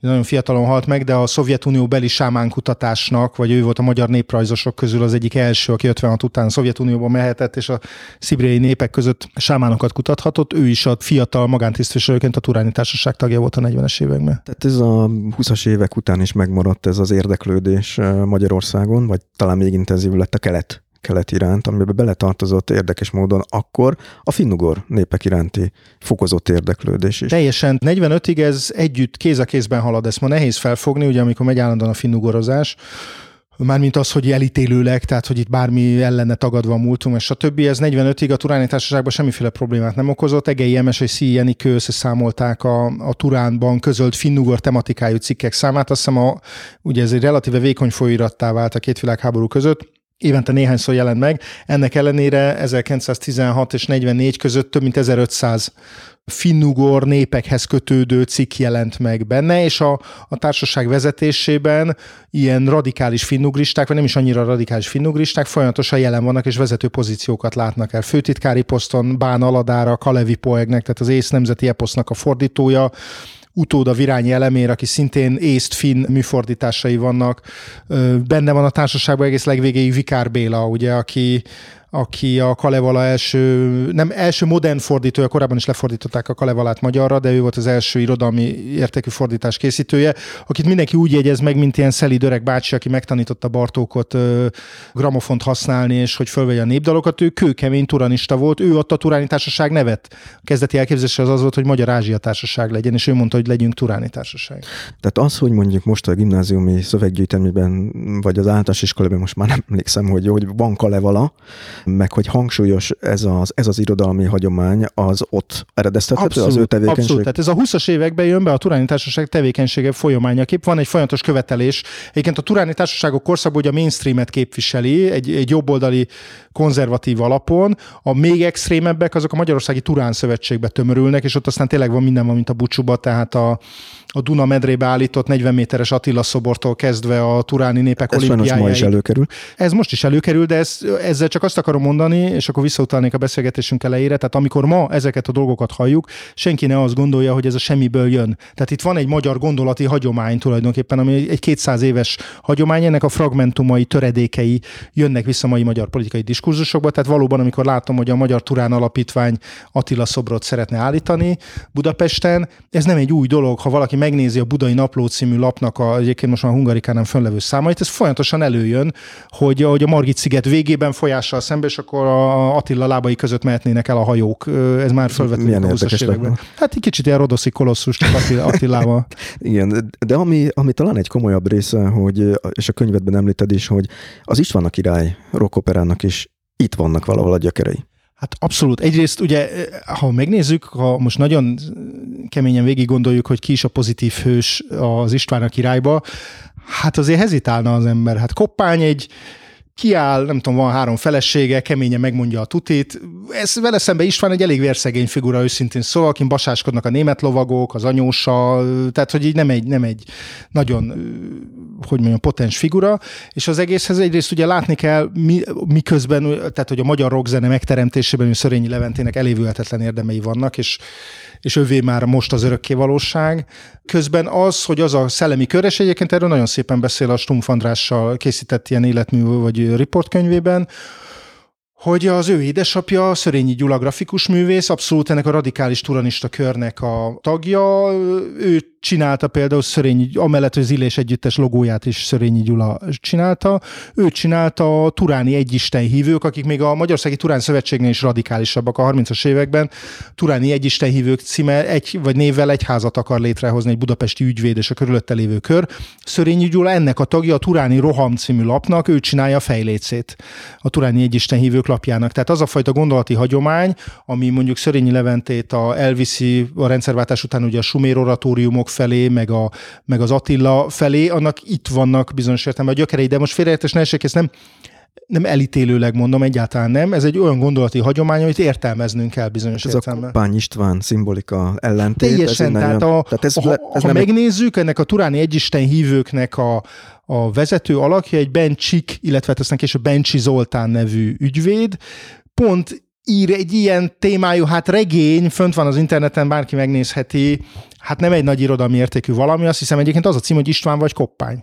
Ah, tehát ez az ellentét, ez nem volt annyira benne a magyar történelemben így, mint ahogy a 20-as években hát ez előkerült. Most nem tudom megmondani, hogy Koppány alakja mennyire van benne a historiográfiában. Ugye István újra felfedezés azért a 19. század elején már elkezdődik, bizonyos értelme, sőt, kicsit még korábban, de akkor válik, tehát kvázi mint nemzeti uralkodóvá, tehát mint az államalapító királya, akkor emelkedik be, vagy akkor válik nagyon erőssé. Koppány nem tudnám megmondani, de biztos, hogy az se egy akkori találmány, de jól kézre esett bizonyos értelemben, hogy a pogányvezér, aki talán más irányba vitte volna az országot. Miközben tudjuk egyébként, azt hiszem, most lehet, hogy butaságot mondok, de emlékeim szerint Koppányról vannak információink, hogy ő egyébként keleti ritusú keresztény volt, egyáltalán nem volt pogány amúgy.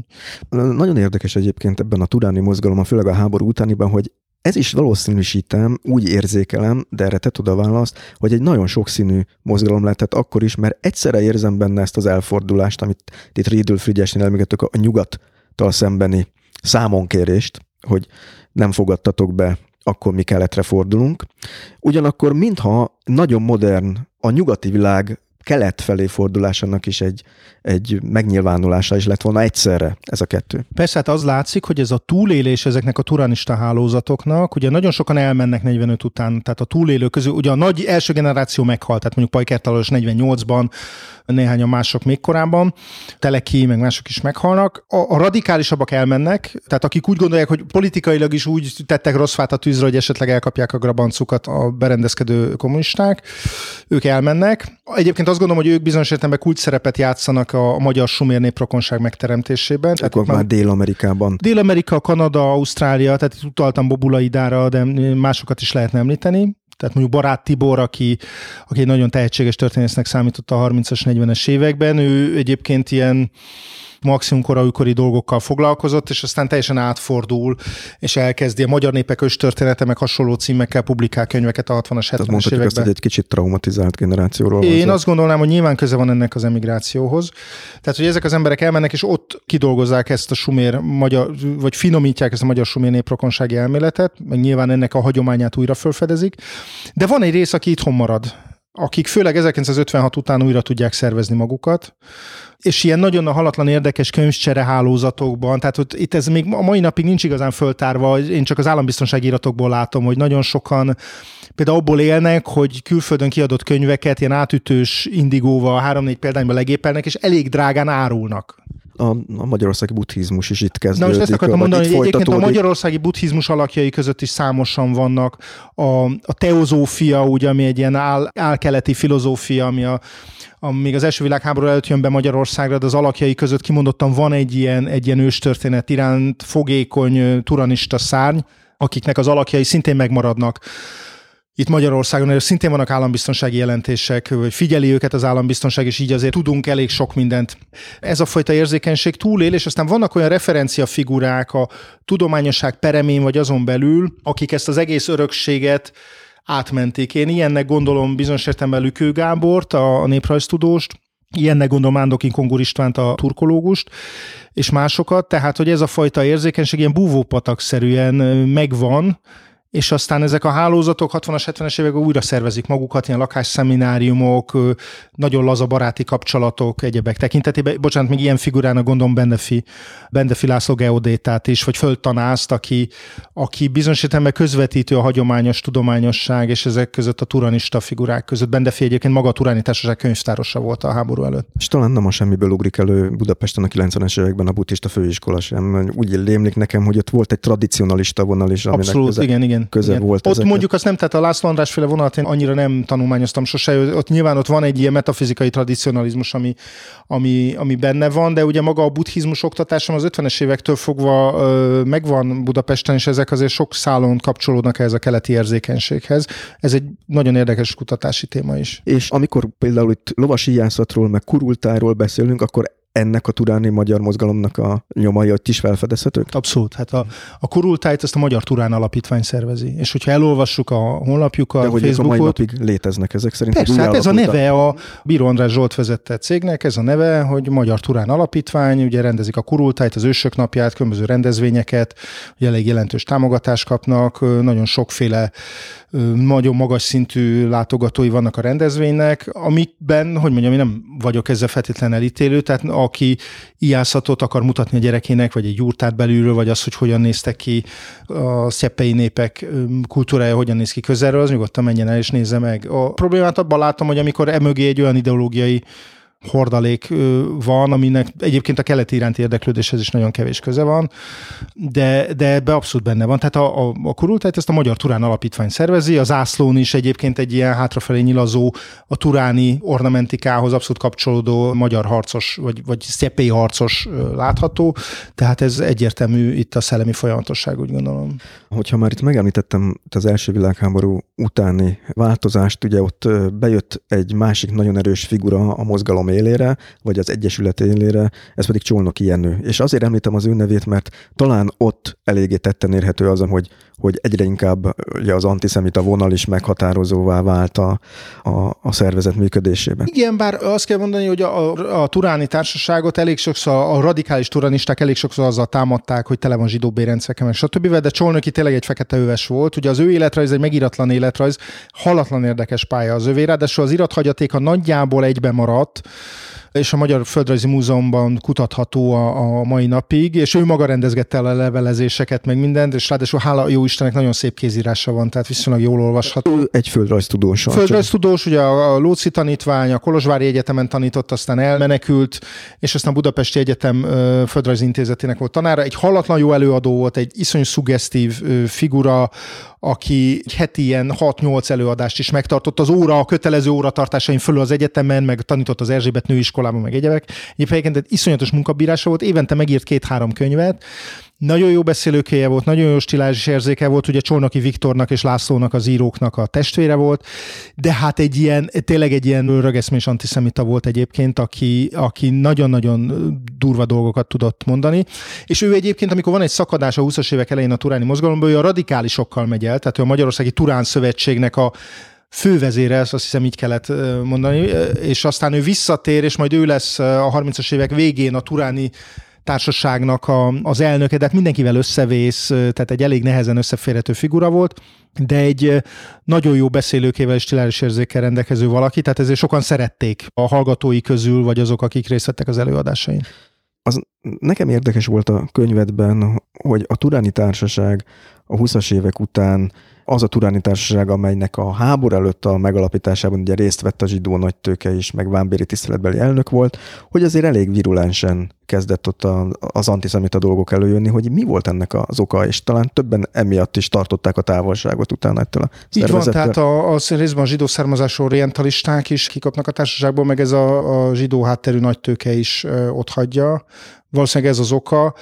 Ez alapvetően ettől a trianoni békeszerződés meg a forradalmak után ugyanaz, ami máshogy is lejátszódik a magyar közéletben. Egyrészt az elfordulás a nyugattól, azoktól az egyenlisítő liberális értékektől, amikor mondjuk a reformkor óta jellemezték a magyar közéletet, és akkor nagyon sokan úgy gondolták, hogy hát itt a forradalmak, itt vannak ezek a most sok-sok idézőjelen nyilván ezek a szörnyű alakok, akik megpróbálták megragadni a politikai hatalmat, és hát befészkelték magukat, és most ki kell őket szorítani.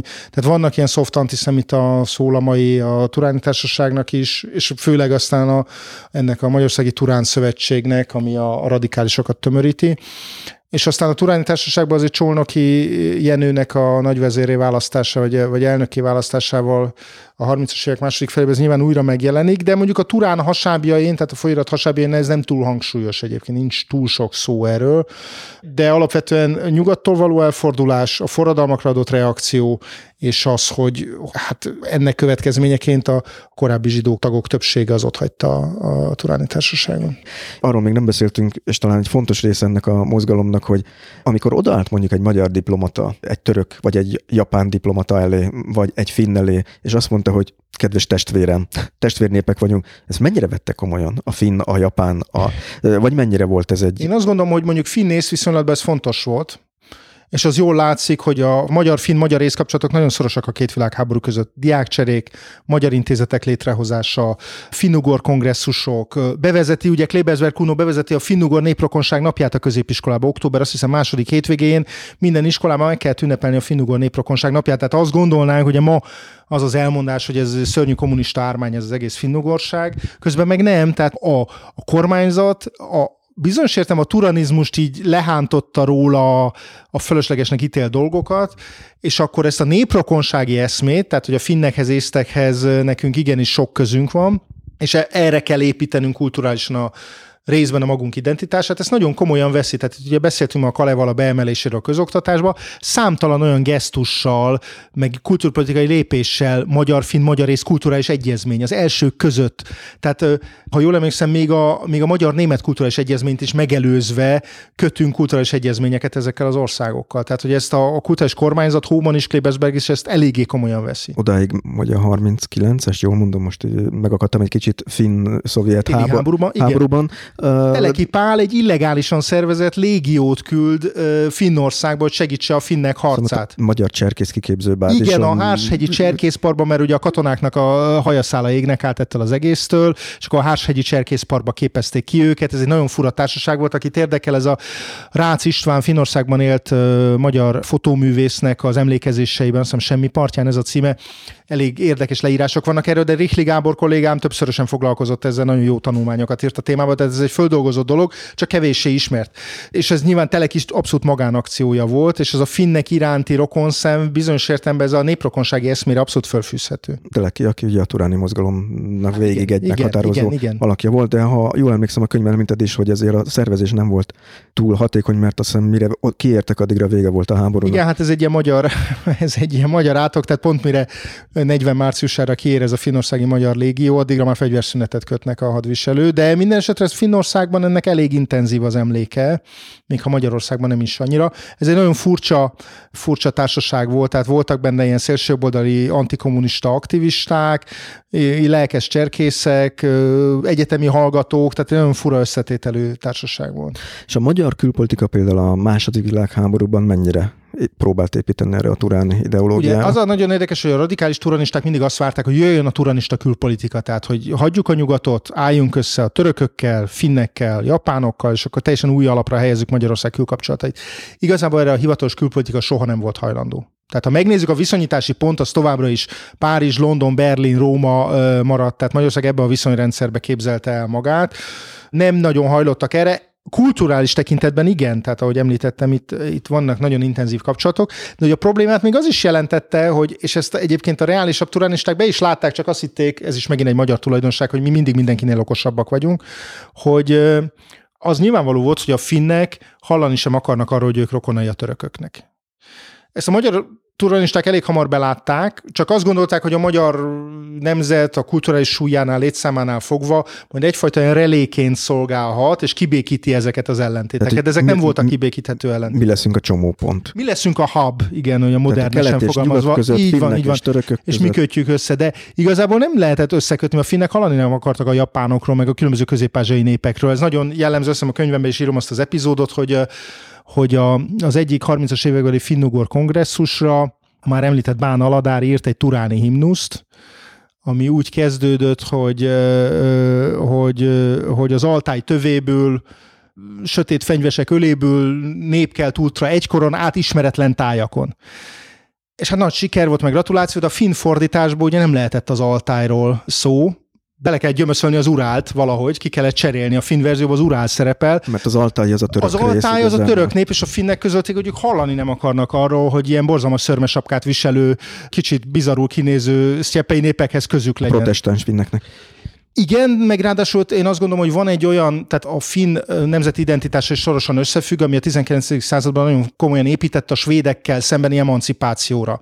És a svéd percepcióban nagyon sokáig a finnek azok egy ilyen kicsi a tajgában élő népnek számítottak, és a velük szembeni emancipáció, vagy annak a bebizonyítása, hogy mi egyáltalán nem ilyenek vagyunk, az nagyon fontos tényező. Most tehát ebben... hárította ezt az ázsiai jelleget erősen. Igen, de most ezt mondani ezek után, hogy mi egyébként Ázsiából jöttünk, és rokonaink a nem tudom, kalmükök, ez nyilván ez teljesen kizárt volt. Tehát ezt így, hogy a finn nemzetépítés főáramából ez ki kellett csatolni, mert különben az nem volt működőképes. Nekem az az érzésem, hogy a magyar külpolitikának a mai napig megvannak azok az illúziói, és a rendszerváltás után kerültek ezek talán elő, és erről te sokkal többet tudsz, mert egy diplomácia történetben is képzett emberrel beszélgetek most, hogy azt emlékszem, hogy az akkori sajtóban a 90-es évek elején már előkerült egy olyan vízió, hogy majd Magyarország lesz a közel-kelet hubja. Ebből a szempontból majd mi kibékítjük. Jó kapcsolataink vannak a palesztinokkal is, mert segítettük őket a népi demokráciák története során, vadászgépeket is küldtünk nekik, amit lelőttek az izraeliek, meg egyéb dolgok, de az izraeliekkel is jobban vagyunk, mert ott van egy erős magyar zsidó közösség, és majd mi leszünk azok, akik ott mindent mindennel összekötnek. Vannak ilyen magyar geopolitikai illúziók, tehát hogy ugye ezt a rendszerváltás után ez állandóan visszajött, hogy a keleti piacok elvesztés, amit vissza lehetett szerezni, mert milyen piaca volt a szabolcsi almának, meg a nem tudom én, hogy milyen szerencsétlen összekogyfasztott tokaji bornak, meg egyebeknek, ugye a Szovjetunióban mindent el lehetett adni. Valóban ez a közel-keleti illúzió, hogy majd mi kibékítjük az embereket. Én nagyon emlékszem, amikor 97-ben Hongkong visszakerült Kínába az előtte meglévő egy-két évben, hogy majd a hongkongiak, akik elmenekülnek, azok ide Budapestre jönnek, és a Csepel-szigeten újraépítik Hongkongot. De ilyen tajvaniakkal is volt. Tajvaniakkal is minden, tehát hogy van egyfajta ilyen törekvés, ez egyfajta ilyen, most nem akarnám nagyon élesen minősíteni, kicsit naív orientalizmus, azt gondolom, tehát a gyökerei nem feltétlenül a turanizmusban vannak, ezek ilyen külpolitikai illúziók, amik nem biztos, hogy megállják a helyüket, vagy hát az idő kiderítette, hogy nem nagyon állják meg a helyüket, mert sokkal nagyobb tényezőkről van szó, mint arról, hogy mi itt ebben labdába rúghatnánk, de maga a gondolkodás az nyilván bizonyos esetekben visszatekinthetett erre, vagy a két háború közti időszakra, vagy még korábbra. Amit idézetet felolvastam, ott abban mondod, hogy a Fidesz keleti nyitásához is szükséges lenne a turanizmus megértése. Ezek szerint valami nyomát föl lehet felezni gondolatilag? A keleti nyitásban, ugye amikor programszerűen ez megjelenik a 2010-es programszövegekben, akkor meg utána főleg az ehhez kapcsolódó indoklásokban, az nagyon sokszor visszaköszön a két háború közti 1914 előtti turáni, vagy ilyen keleti érzékenységet eláruló írásokból. Ezt most félreértés nem elítélően mondom, csak azt szerettem volna megmutatni az olvasónak, hogy ez nem egy semmiből előjövő hagyomány, vagy semmiből előjövő kép, ez egy 200 éves magyar gondolati hagyománynak a része tulajdonképpen, tehát amikor arról beszélünk, hogy ezt próbáljuk elemezgetni, akkor ezeket az eszmei összetevőket is érteni kell hozzá. Azt csak én teszem hozzá, hogy úgy tűnik, hogy a pajtáskodás rendszerét azt elég jól kitanulták közben. Ezt nyilván nem kommentálom. És azért itt Cholnoky Jenő kapcsán még egy dolog, ami nekem nagyon izgatja a fantáziámat, és akkor itt már abban a körben maradunk, hogy minek a díszletei között élünk, hogy ő egyben a Magyar Turista Egyesületnek is az elnöke volt, és nekem az érzés... A szövetségnek egyébként, az egy másik volt egy olyan is. Ez a szövetséges egyesület, úgy látszik ez a turániaknál is vízválasztó, hogy melyik a radikális szárny és melyik a mérsékelt szárny, de nekem mindig az volt az érzésem, hogy amikor így turista útvonalakon járok, kilátókat nézegetek, hogy ez is valaminek a díszlete. Nem tudtam volna megmondani, hogy minek, hogy ez az 1800-as évek végének a fellángolás, vagy a két háború közötti, de itt a Cholnoky szerepvállalása kapcsán gondolkoztam ezen, hogy lehet, hogy a magyar turizmusnak is van egy ilyen vonala, egy ilyen turáni vonala. Hát turáni nincsen, de vagy nem feltétlenül így, ha csak nem személyek révén, de az, hogy ez a magyar természetjárásnak a kiépülése, a Magyarországi Kárpát Egyesület alapításától kezdve, hogy nagyon korán létrejött ilyen természetjáró egyesület volt Európában, az első közé tartozik, hogy ennek köze van a magyar nemzetépítéshez, és most direkt nem használom a nacionalizmus kifejezést, mert nem különösebben szerettem, meg kicsit elhasználták szerintem politikailag.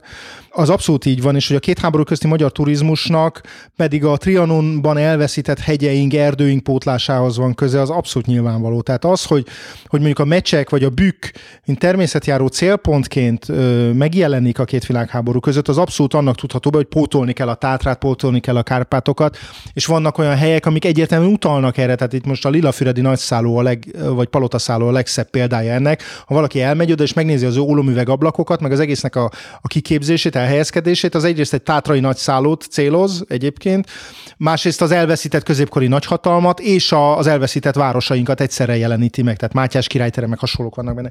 De hogy egy egészen plastikus példát mondjak, ugye nem gondoljuk végig, de a Kék túra. A 30-as évek elején a Magyar Turista Szövetség eldönti, hogy létrehoznak egy egész országon átívelő turista útvonalat, ahol végig lehet járni Magyarországot, tehát ez a Írótkőtől a Nagymilicig, és kitűzik, hogy ennek 1938-ra készen kell lennie, mert akkor, hogy Szent István emlékév lesz. És a különböző turista egyesületeknek van kiadva, hogy a saját területükön, amit ők gondoznak, fessék föl a jeleket, és ez így a Kék túra az így valósul meg egyébként. Kezdetben egyébként nem Kék túrának nézett volna, hanem vörös jelzés lett volna, aztán különböző okok miatt ez átlényegül. Tehát ma, amikor a Kék túrán járunk, ennek a gondolatnak a nyomában járunk tulajdonképpen, hogy itt van egy elveszített ország, amit pótolni kell valahogy, ráadásul az már a háború előtt, az első világháború előtt is benne van nagyon erősen a turisztikai gondolkodás, hogy igazából ez a hazafiság egy formája. Tehát az, hogy a természetjárás, tehát hogy elolvassuk az országot magunknak. Tehát nem csak Petőfi költeményeit kell ismerni, meg a himnusz, meg a szózatot, hanem be kell járni az országot, hogy kvázi interiorizáljuk mindazt, ami körülöttünk zajlik, és a jó hazafi az jó természetjáró is egyúttal, és fordítva. Tehát a jó természetjáró az egyúttal jó hazafi is. Tehát ez nagyon mélyen benne van ebben az egész gondolkodásban. A korábbi beszélgetésünkben, mint hogyha említettél volna valamit arról is, hogy ennek a túraútvonalnak a kék színe is egy elég érdekes történetet takar. Erre nincsenek konkrét bizonyítékaim, de az biztos, hogy úgy alakult ki a kék jelzés, hogy úgy tűnt, hogy ez a turista szövetségnek ez a kezdeményezés eléggé halódik.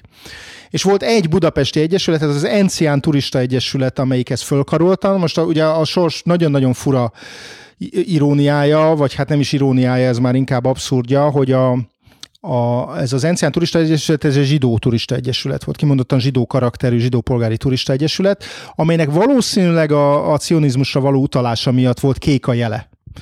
Tehát azért lett Kék túra a Kék túra, mert ezt az Encián Turista Egyesület karolta föl elég intenzíven, és a Szent István vándorlást, ami 38-ban betetőzte, és gyakorlatilag megnyitotta a Kék túrát, azt a Magyar Turista Szövetség jegyzőkönyvi köszönetet mondott az Encián Turista Egyesületnek, amit egyébként aztán 4 évvel később kizártak a szövetségből, és feloszlattak, mert ugye zsidó egyesületnek számított. Tehát ez a nagyon fura csavar az egész történetben. Magyar történelem bővelkedik ezekben az abszurd fordulatokban, de hogy egy kicsit kevésbé abszurd dolgokról is szó essék, arról még nem volt szó, hogy mi ez a Trianon 100 csoport, hogy ezzel is tisztában legyünk, hogy ennek apropóján is beszélgetünk most. Igen, hát ez egy lendületprogram, vagy a lendületpályázat, ez a Tudományos Akadémiának egy ilyen többé-kevésbé fiatal és többé-kevésbé tehetséges tudósok számára. Most a kevésbét azt nyilván magamra értem, nem a kollégáimra, akik nagyon pengék mint, tehát én kicsit mindig szorongok ettől, hogy milyen exkluzív társaságba kerültem azzal. Tehát ez egy olyan kutatási program, ami a magyar tudományfinanszírozás körülményei közepette egy elég nagyvonalú támogatást ad, különböző, nem csak történelmi, hanem minden, főleg inkább természettudományos projektekre. Lehetőséget ad kutatócsoport kialakítására és egy kiadványok megjelentetésére, konferenciára, nagyon sok mindenre. És ezt mi elnyertük a kollégáimmal 2016-ban, 5 évre, tehát még egy évünk van hátra. Trianon témakörben. Ez egy meghatározott program szerint, ez a honlapunkon olvasható, most nem terhelnék senkit ezzel, ez trianon100.hu, tehát Trianon és számmal az, hogy 100. Ott megtekinthető, meg mindaz, amit csináltunk eddig, meg oda rendszeresen töltünk föl mindenféle tartalmakat. Eddig megjelent 11 könyvünk, én most nem számoltam össze, de biztos, hogy olyan 50 körüli tudományos tanulmány, számtalan népszerűsítő cikk, építettünk adatbázist, jártunk előadásokat tartani, népszerűsítő előadásokat, blogot működtettünk, Facebookot, YouTube csatornát, nemzetközi konferenciát szerveztünk, meg jártunk, tehát hogy nagyon sok mindenben részt vettünk, ami nem feltétlenül egyébként a tudományos kutatás része, de tekintettel a téma szenzitivitására, meg arra, sok mindenkit érdekel, nyilván az ember nem ugorhat el az elől, hogy elmenjen egy rendhagyó történelemórát tartani egy középiskolába, ha megkérik, és ráér, vagy meg tudja csinálni. És ebben a kutatócsoportban én ezen belül főleg menekült kérdéssel foglalkoztam, tehát Trianon utáni menekültekkel, kicsit a Erdély képével Magyarországon, és résztanulmányokat publikáltam egy kicsit mindenről, tehát én műtárgymenekítésekről 18 végén Magyarországon, tehát amikor a határvidékeken lévő múzeumokból Budapestre hozzák a fontosnak ítélt műtárgyakat, foglalkoztam ilyen magyarországi székelyegyesületekkel, vagy menekültegyesületekkel, foglalkoztam, hogy ki volt Vixalezredes, meg hasonlókat. Tehát, hogy nyilván egy elég vegyes vágott, meg igyekeztem koordinálni a kollégáim munkáján. Nem érzed egyébként reménytelennek ezt a felvilágosító munkát? Mert talán egy korábbi interjútban említetted azt, hogy a magyar történész szakma kihagyott egy nagy lehetőséget a 90-es években, hogy kézben tudja tartani a Trianonról szóló disputát, és ma már a YouTube és a különböző ott terjedő összeesküvés elméleteknek minthogyha nagyobb lenne a füstje, mint amit ti csináltok. Hát ez így van, tehát hogyha megnézem, hogy a mi videóinkat hányan nézik meg mondjuk itt olyan sarlatánokét, akiket, hogyha a Trianon szóra rákeresve földob az internet, akkor nyilván ez egy egyenlőtlen küzdelem, tehát ott ilyen több tízezeres vagy százezeres nézettségek vannak. Ezre kell lenni, de úgy gondolom, hogy mégis meg kell próbálni. Másrészt, ahogy pont nemrég olvastam, aztán múlt héten Romsics Ignáctól egy csodálatos idézetet, ő mondta ezt, egy nagyon respektálandó történész professzor mondta azt, hogy a pornóra is mindig többen kíváncsiak, mint az ember tragédiájára. Tehát, hogy ettől még az ember tragédiája értéke nem kisebb, úgy gondolom. És nem félsz attól, hogy ez elveszik a ti munkátok ebben a tengerben, és létrejön valami olyan rémálom, ami egyébként a turáni mozgalomnak a szélsőséges szárnyára volt jellemző? A sumér-magyar rokonság, a japán-magyar határ, szóval most igen, egészen vad dolgokat mondok. Nem, értem, és néha van bennem ilyen félelem, de ugye nagyon sok ilyen előadást tartok, meg a kollégáim is.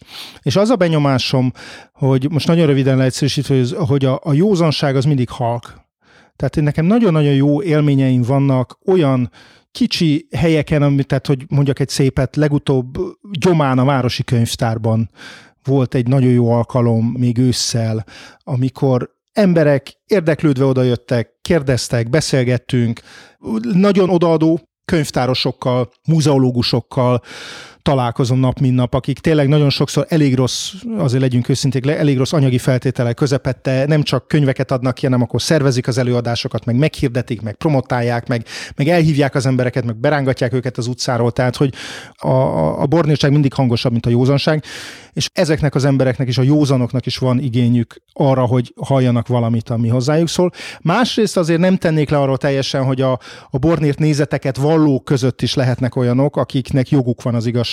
Tehát legalább arra, hogy meghallják, vagy elmondjuk nekik azt, hogy ez történettudományos szempontból hogyan néz ki az, amit ők vallanak. De az, amit mondasz itt, tehát én nem akarok egy mítoszírtó történészé válni, ezt akarom mondani. Tehát pedig volt egy ilyen könyved. A Trianon legendákról igen, és azóta újabbak jönnek elő, és néhányan mondták, hogy hát ki kéne egészíteni, mert itt van még ez, a hamisaponyi idézet, meg a Mackensen hadsereg, meg mit tudom én, de... Meg hogy ne zavarjuk össze a hallgatókat, csak fél mondatban jelzem, hogy a Mackensen hadsereg az, hogy a Romániából visszavonuló németek felajánlották azt, hogy megvédik Magyarországot a románok ellen, de hogy ez nyilván nem igaz, ezt most egy kis blogbejegyzésben, honlapunkon ezt közzétettem, tehát hogy... Meg hogy a szerződés 100 év múlva lejár. Igen. Tehát ezekről a legendákról van szó. Igen, meg most itt nagyon sok terjed a Facebookon, hogy Aponyi mondott volna olyat, hogy itt... Önök most megásták Magyarország sírját, de Magyarország ott lesz a temetésén mindazon országoknak, amelyek most itt megásták Magyarország sírját. Ezt nem mondta? Nem, ezt azt hittem, hogy ezt mondta. Nem, ez jól hangzik, de egyrészt Aponyi Párizsban biztos nem mondott ilyet, tehát ennek nyoma nincs, meg ráadásul a retorikai helyzet az nyilván nem stimmelt volna. Tehát oda megyünk valakihez kérni valamit, akkor nem mondunk neki ilyen nagyon durva dolgokat. A nemzetgyűlésben nem mondott ilyet, most keresgéljük a kollégáimmal, hogy választási beszédekben esetleg találni ilyet. A két... Azt gondolom, hogy legkompetensebb aponyi kutató azt mondta, hogy ez stilárisan Czeiler Miklós és Anka László azt mondták, hogy stilárisan ez nem valaponyira, és ők nem tudnak ilyenről, hogy ilyet mondott volna. Ettől még valahol létezhet, de nekem az egész nagyon furának tűnik. Tehát, hogy ezzel csak azt akarom mondani, hogy folyamatosan lehet ezzel foglalkozni, de én nem akarok állandóan mitoszírtó történész lenni, meg azt gondolom, hogy ez egy végtelen sztori, tehát akkor majd jönnek újabbak. Nem lehet örökké ezzel foglalkozni, őszintén szóval. Ha itt mitoszokról, legendákról és áltörténelemről beszélünk, akkor mindenképpen említsük meg, hogy a minap jelent meg egy cikk a Magyar Nemzetben, amelyik Szakács Árpád tollából, aki egy kultúrharcos, a Fidesz jelenlegi kultúrpolitikájának az egyik élharcosa, és ezért kapták fel talán sokan a fejüket arra, hogy ő azt írta ebben, hogy... Trianon már pedig egy szabadkönyves összeesküvés volt, és ezt bizonyos történészek, például Romsics Ignác megpróbálja elbagatalizálni. Ami miatt behoztam még ezt az, hogy a napokban volt egy nyilatkozatotok több történésszel, te is aláírtad, Gyurgyák János is aláírta, aki szintén egy neves konzervatív gondolkodó, Ungvári Krisztián is. Velem ellentétben ő neves konzervatív gondolkodó. Hát itt most túl szerény vagy ebben, szerintem odafigyelnek rátok. Amiben tiltakoztok az ellen, hogy Szakács Árpád neki rontott itt Romsics Ignácnak is ebben a cikkében, de a kérdés az az, hogy miért tartottatok fontosnak, hogy itt most megszólaljatok ebben az ügyben? Nem csak most tartottuk fontosnak, 2012-ben ugye Romsics Ignácot leantiszemítázták éppen. Tehát akkor is megszólaltunk, nagyjából ugyanez a kör. Egy-két ember nem volt benne, mert akkor még nem volt doktori címük. Tehát itt olyan emberekről van szó, akik a doktori címüket mind Romsics Ignác vezetettjeiként szerezték, tehát így van szó tanítványokról.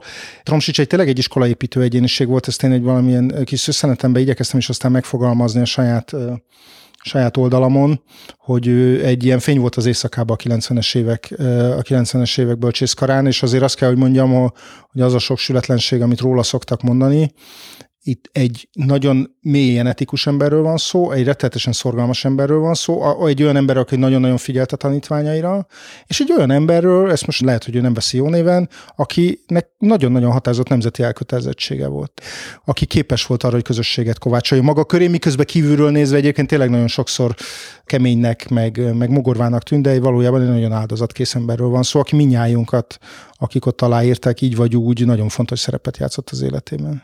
Tehát ezt kötelességeteknek éreztétek, hogy ezt megszülessen? Igen, bár én nem szeretek aláírni, tehát ezt az értelmiségi zászlóhordozást, ezt nem feltétlen pártolom, az ember néha kivágja a rezet, és akkor megpróbálja persze, de amúgy ez szerintem nagyon időigényes, és egyáltalán nem célra vezető ez esetek. Legnagyobb részében ez egy erkölcsi gesztus volt, tehát nyilván. Amiatt, hogy az, hogy én történész lettem, azt nagyjából Romsicsnak köszönhetem, még talán Kósa Lászlónak, a másik mesteremnek. Úgyhogy nyilván, ha őt úgy gondolom, hogy igazságtalan bántás éri, akkor az ember fölemeli a mutatóját, és elmondja, hogy ez nem így van. A te történelmi érteklődésed egyébként Trianon iránt az valahogy úgy kezdődött, mint a legtöbbünknek gimnáziumban megvolt, hogy Stikába térképeket rajzolgatott a pad alatt. Igen, a két világháború között egy francia diplomáciai jelentésben olvastam, azt hiszem, ezt a meghatározást, hogy a magyar az az ember, aki egy térképpel közelít önhöz. Tehát, hogy, és ez tényleg így van. Voltál. Abszolút ilyen voltam, akkor már az iskolai atlaszban már voltak etnikai, ilyen Magyarország nemzetisége, és akkor az embert elkezdett rajzolgatni. Azt azért hozzátenném, hogy nyilván van egy családi elkötelezettség is, tehát, hogy nekem édesapám azon túl, hogy vannak határon túlra nyúló gyökerei a családnak, és éltek ott rokonok, most már nem nagyon vannak. Úgy édesapám ugye színházkritikusként azért határon túl magyar színházakkal foglalkozott nagyon sokat, úgyhogy mi mentünk, hát állítólag 3 hónapos koromban volt meg először útlevelem, erre nyilván nem emlékszem, de hogy mentünk Erdélybe színházat nézni. Tehát, hogy ez nyilván ez a fajta érzékenység, ez onnan is van. Úgyhogy így lett ez a dolog, de mondjuk az egyetem azért sokat segített abba a 90-es évek elején, hogy ezt az egészet formába öntse, vagy hogy el tudjam helyezni a térképen mondjuk. Tehát már te történelem szakra. Igen. Tehát akkor már ott a bekattanás megvolt. Ja, persze, igen, én történelem francia szakra jártam a bölcsészkaron. Itt talán érdemes megkérdeznem azt, hogy az feltűnt a könyveidet olvasva, hogy hát ezek olyan munkák, amit, és most nem akarom itt szembedicsérni, meg nem hízelegni akarom, de hogy elég sok angolszász non-fiction, tehát ilyen tényirodalmat olvasok, és szeretem bennük azt, ahogy meg vannak írva, tehát az író, hogy odafigyelnek az írói technikákra, a feszültség feltartására, a szépirodalmi technikák használatára, és ezt tapasztalom a te könyveidben is. Szerintem kevés olyan szerző van Magyarországon, aki ezt tudatosan használja, nem tudom miért alakult így, de feltűnt, hogy nálad így van, hogy ez valóban egy tudatos választás, vagy van egy írói vénád, amit így élsz ki? Hát biztos, hogy nem olvasok annyi angolszász non-fiction-t, mint te, de ez tudatos, persze. Tehát maga ez az egész formátum, amiben az utóbbi 10 évben megjelennek a könyveim, vagy a többségük, tehát ez a 8-10 év, maximum 12 év, ugye ez a Jaffa kiadóval közösen elindított vállalkozásunk, talán lehet ezt mondani, amiből most már egy egész könyvsorozat jött ki, nem csak az én könyveimből, hanem most már szerintem 30, de inkább 40 könyv környékén járunk. Tehát, hogy rövidebb is legyen, ne túl sok lábjegyzet, ugyanakkor ne csak a szakközönséghez szóljon, hanem a művelt közönséghez is, és akkor ezen belül meg kell találni azokat a technikákat, hogy ez az olvasók számára is, tehát a nem szakmabeli olvasó számára is élvezhető legyen, és én annak ellenére mondom, hogy a középiskolám jelentős részét én nem Magyarországon végeztem, én nagyon hálás vagyok a szüleimnek, mert ők arra is rászorítottak, hogy például mindig hát egyrészt hagytak olvasni, meg adtak dolgokat a kezembe, de hogy például volt egy ilyen állandó írásgyakorlat, tehát minden héten levelet kellett írnom Debrecenben a nagyszüleinknek, amikor Strasbourgban éltünk. És az egy ilyen iszonyú írásgyakorlat volt, amit édesapám kijavított, hogyha helytelen volt, és akkor újra kellett írni. Úgyhogy az ember egy idő után már csak időtakarékoskodásból is rájött, hogy akkor ezt inkább megírja jól, hogy ne kelljen már kijavítani még egyszer. Tehát, hogy ez mondjuk így beleégett az emberbe, hogy... Meg nagyon sokat tanultam én a Magyar Nemzetnél, 90-es évek közepén a kulturális rovatba vitézkedtem ilyen ifjú slapajként, és akkor ott én például Lőcsey Gabrielától nagyon sokat tanultam abba, hogy hogyan lehet gyorsan, viszonylag gördülékenyen fogalmazni, hogyan kell lemetszeni a sallangokat. Úgyhogy így. Mert feltűnt az, hogy nagyon élők a karakterek, akiket felvonultat, a jelenetek, az nekem mindig ilyen kulcsfontosságú, hogyha valaki jelenetekbe tud kommunikálni, az egy ilyen filmszerű élményt ad, és a könyveidben benne van. De hagy kapaszkodjak bele még valamiben, még mielőtt akkor itt az a vád érne, hogy itt hízelgek neked, hogy a franciaországi gyerekkorod, az hogy jött? Édesanyám 1989-ben édesanyám megnyert vagy elkapott egy lektori állást a Strasbourgi Egyetemen, és akkor mi kimentünk vele az öcsémék is, édesapám is egy darabig, de ő aztán a Nemzeti Színháznak az igazgatója 91-ben, úgyhogy ő hazajött, úgyhogy mi ott éltünk 93-ig, és akkor én ott érettségiztem, és aztán egyetem alatt is egy évre kimentem ösztöndíjjal, úgyhogy így jött ez. Édesanyám egy ilyen rejtélyes frankofil, tehát ő egy cseppeli, hát egy ilyen föltörekvő, de gyakorlatilag munkás családban nőtt föl, és valamiről eldöntötte a gimnáziumban, hogy ő franciául akar tanulni, és aztán tanult is, meg tanulmányi versenyeket nyert, meg aztán francia tanár lett. Én viszont pont emiatt tudatosan távolítottam magamtól ezt az egész franciás dolgot, tehát én gimnáziumban is ilyen latin-német-orosz tagozatra mentem, meg nem érdekelt az egész, de hát aztán csak kénytelen voltam betörni, tehát az iskolába, ahova jártam, ott franciául kellett beszélni, úgyhogy én ott tanultam meg tulajdonképpen. És azért nem volt ellenedre, hogy a frankofon kultúrába azért belásd magad utána. Nem, hát utólag az egy nagyon jó, nagyon-nagyon sokat nyertem ezáltal. Tehát a francia kultúra tényleg olyan, ami egyrészt segít kívülről is nézni Magyarországot, meg a magyar kultúrát bizonyos értelemben. Van egy csomó hasonlóság. Nyilván egy iszonyatosan imponáló méretű kultúra, és a kultúra helye a mindennapi életben, az átlagos. Most a kultúrát most széles értelembe véve, gasztronómiától kezdve nagyon sok minden igaz, elképesztő és nagyon tanulságos. Úgyhogy én ott nagyon sokat tanultam, és ez nagyon jó. És a francia nyelv az egy nagyon-nagyon nehezen megtanulható nyelv, tehát abban szólnak abban az értelmében, hogy kicsit a franciák olyanok ebbe is, mint mi, hogy nagyon hamar, hát az akcentusokra nagyon hamar fölfigyelnek, vagy rossz fordulatokra. Tehát simán van az, hogy a banki ügyintéző kijavítja az ember ragozását, mert nem tetszik neki. Persze, és tehát igazából... Nem hagyja meg úgy, hogy nem leszarja, hogy több ezer eurót akar odavinni az ember, hanem azt mondja, hogy magának akcentusa van egyébként, ezt nem így mondjuk. Tehát az embernek kedve volna visszaszólni, hogy basszus kulcs. 10 évig tanultam, hogy elvezetnek. Pont ez nekem nagy az Egyesült Államokban, amikor ott éltünk. Angolul lényegesen rosszabbul beszélek, mint franciául, és emlékszem, el kellett menni smokingot bérelni, mert valami bárra mentünk. Ez egy középnyugati kisváros volt, egy egyetemi város. És aztán mondta nekünk a tulajdonos, hogy honnan jöttek. És akkor mondtuk, hogy Magyarországról. És csak annyit mondott, és ez szerintem annyira különbözik az amerikai, tehát ez egy alapvető különbség az amerikai meg a francia között. Az amerikai smoking kölcsönző tulajdonos csak annyit mondott, hogy I like your accent. Egy francia soha nem mondaná ilyet, hogy milyen csak a csajozni akar. Tehát maximum akkor mondja azt, hogy milyen kedve a vous avez un joli accent, egyébként soha nem fog ilyet mondani. Tehát, hogy a franciát nagyon nehéz úgy megtanulni, hogy ez a franciáknak elfogadható legyen, ezért csak azt akartam mondani.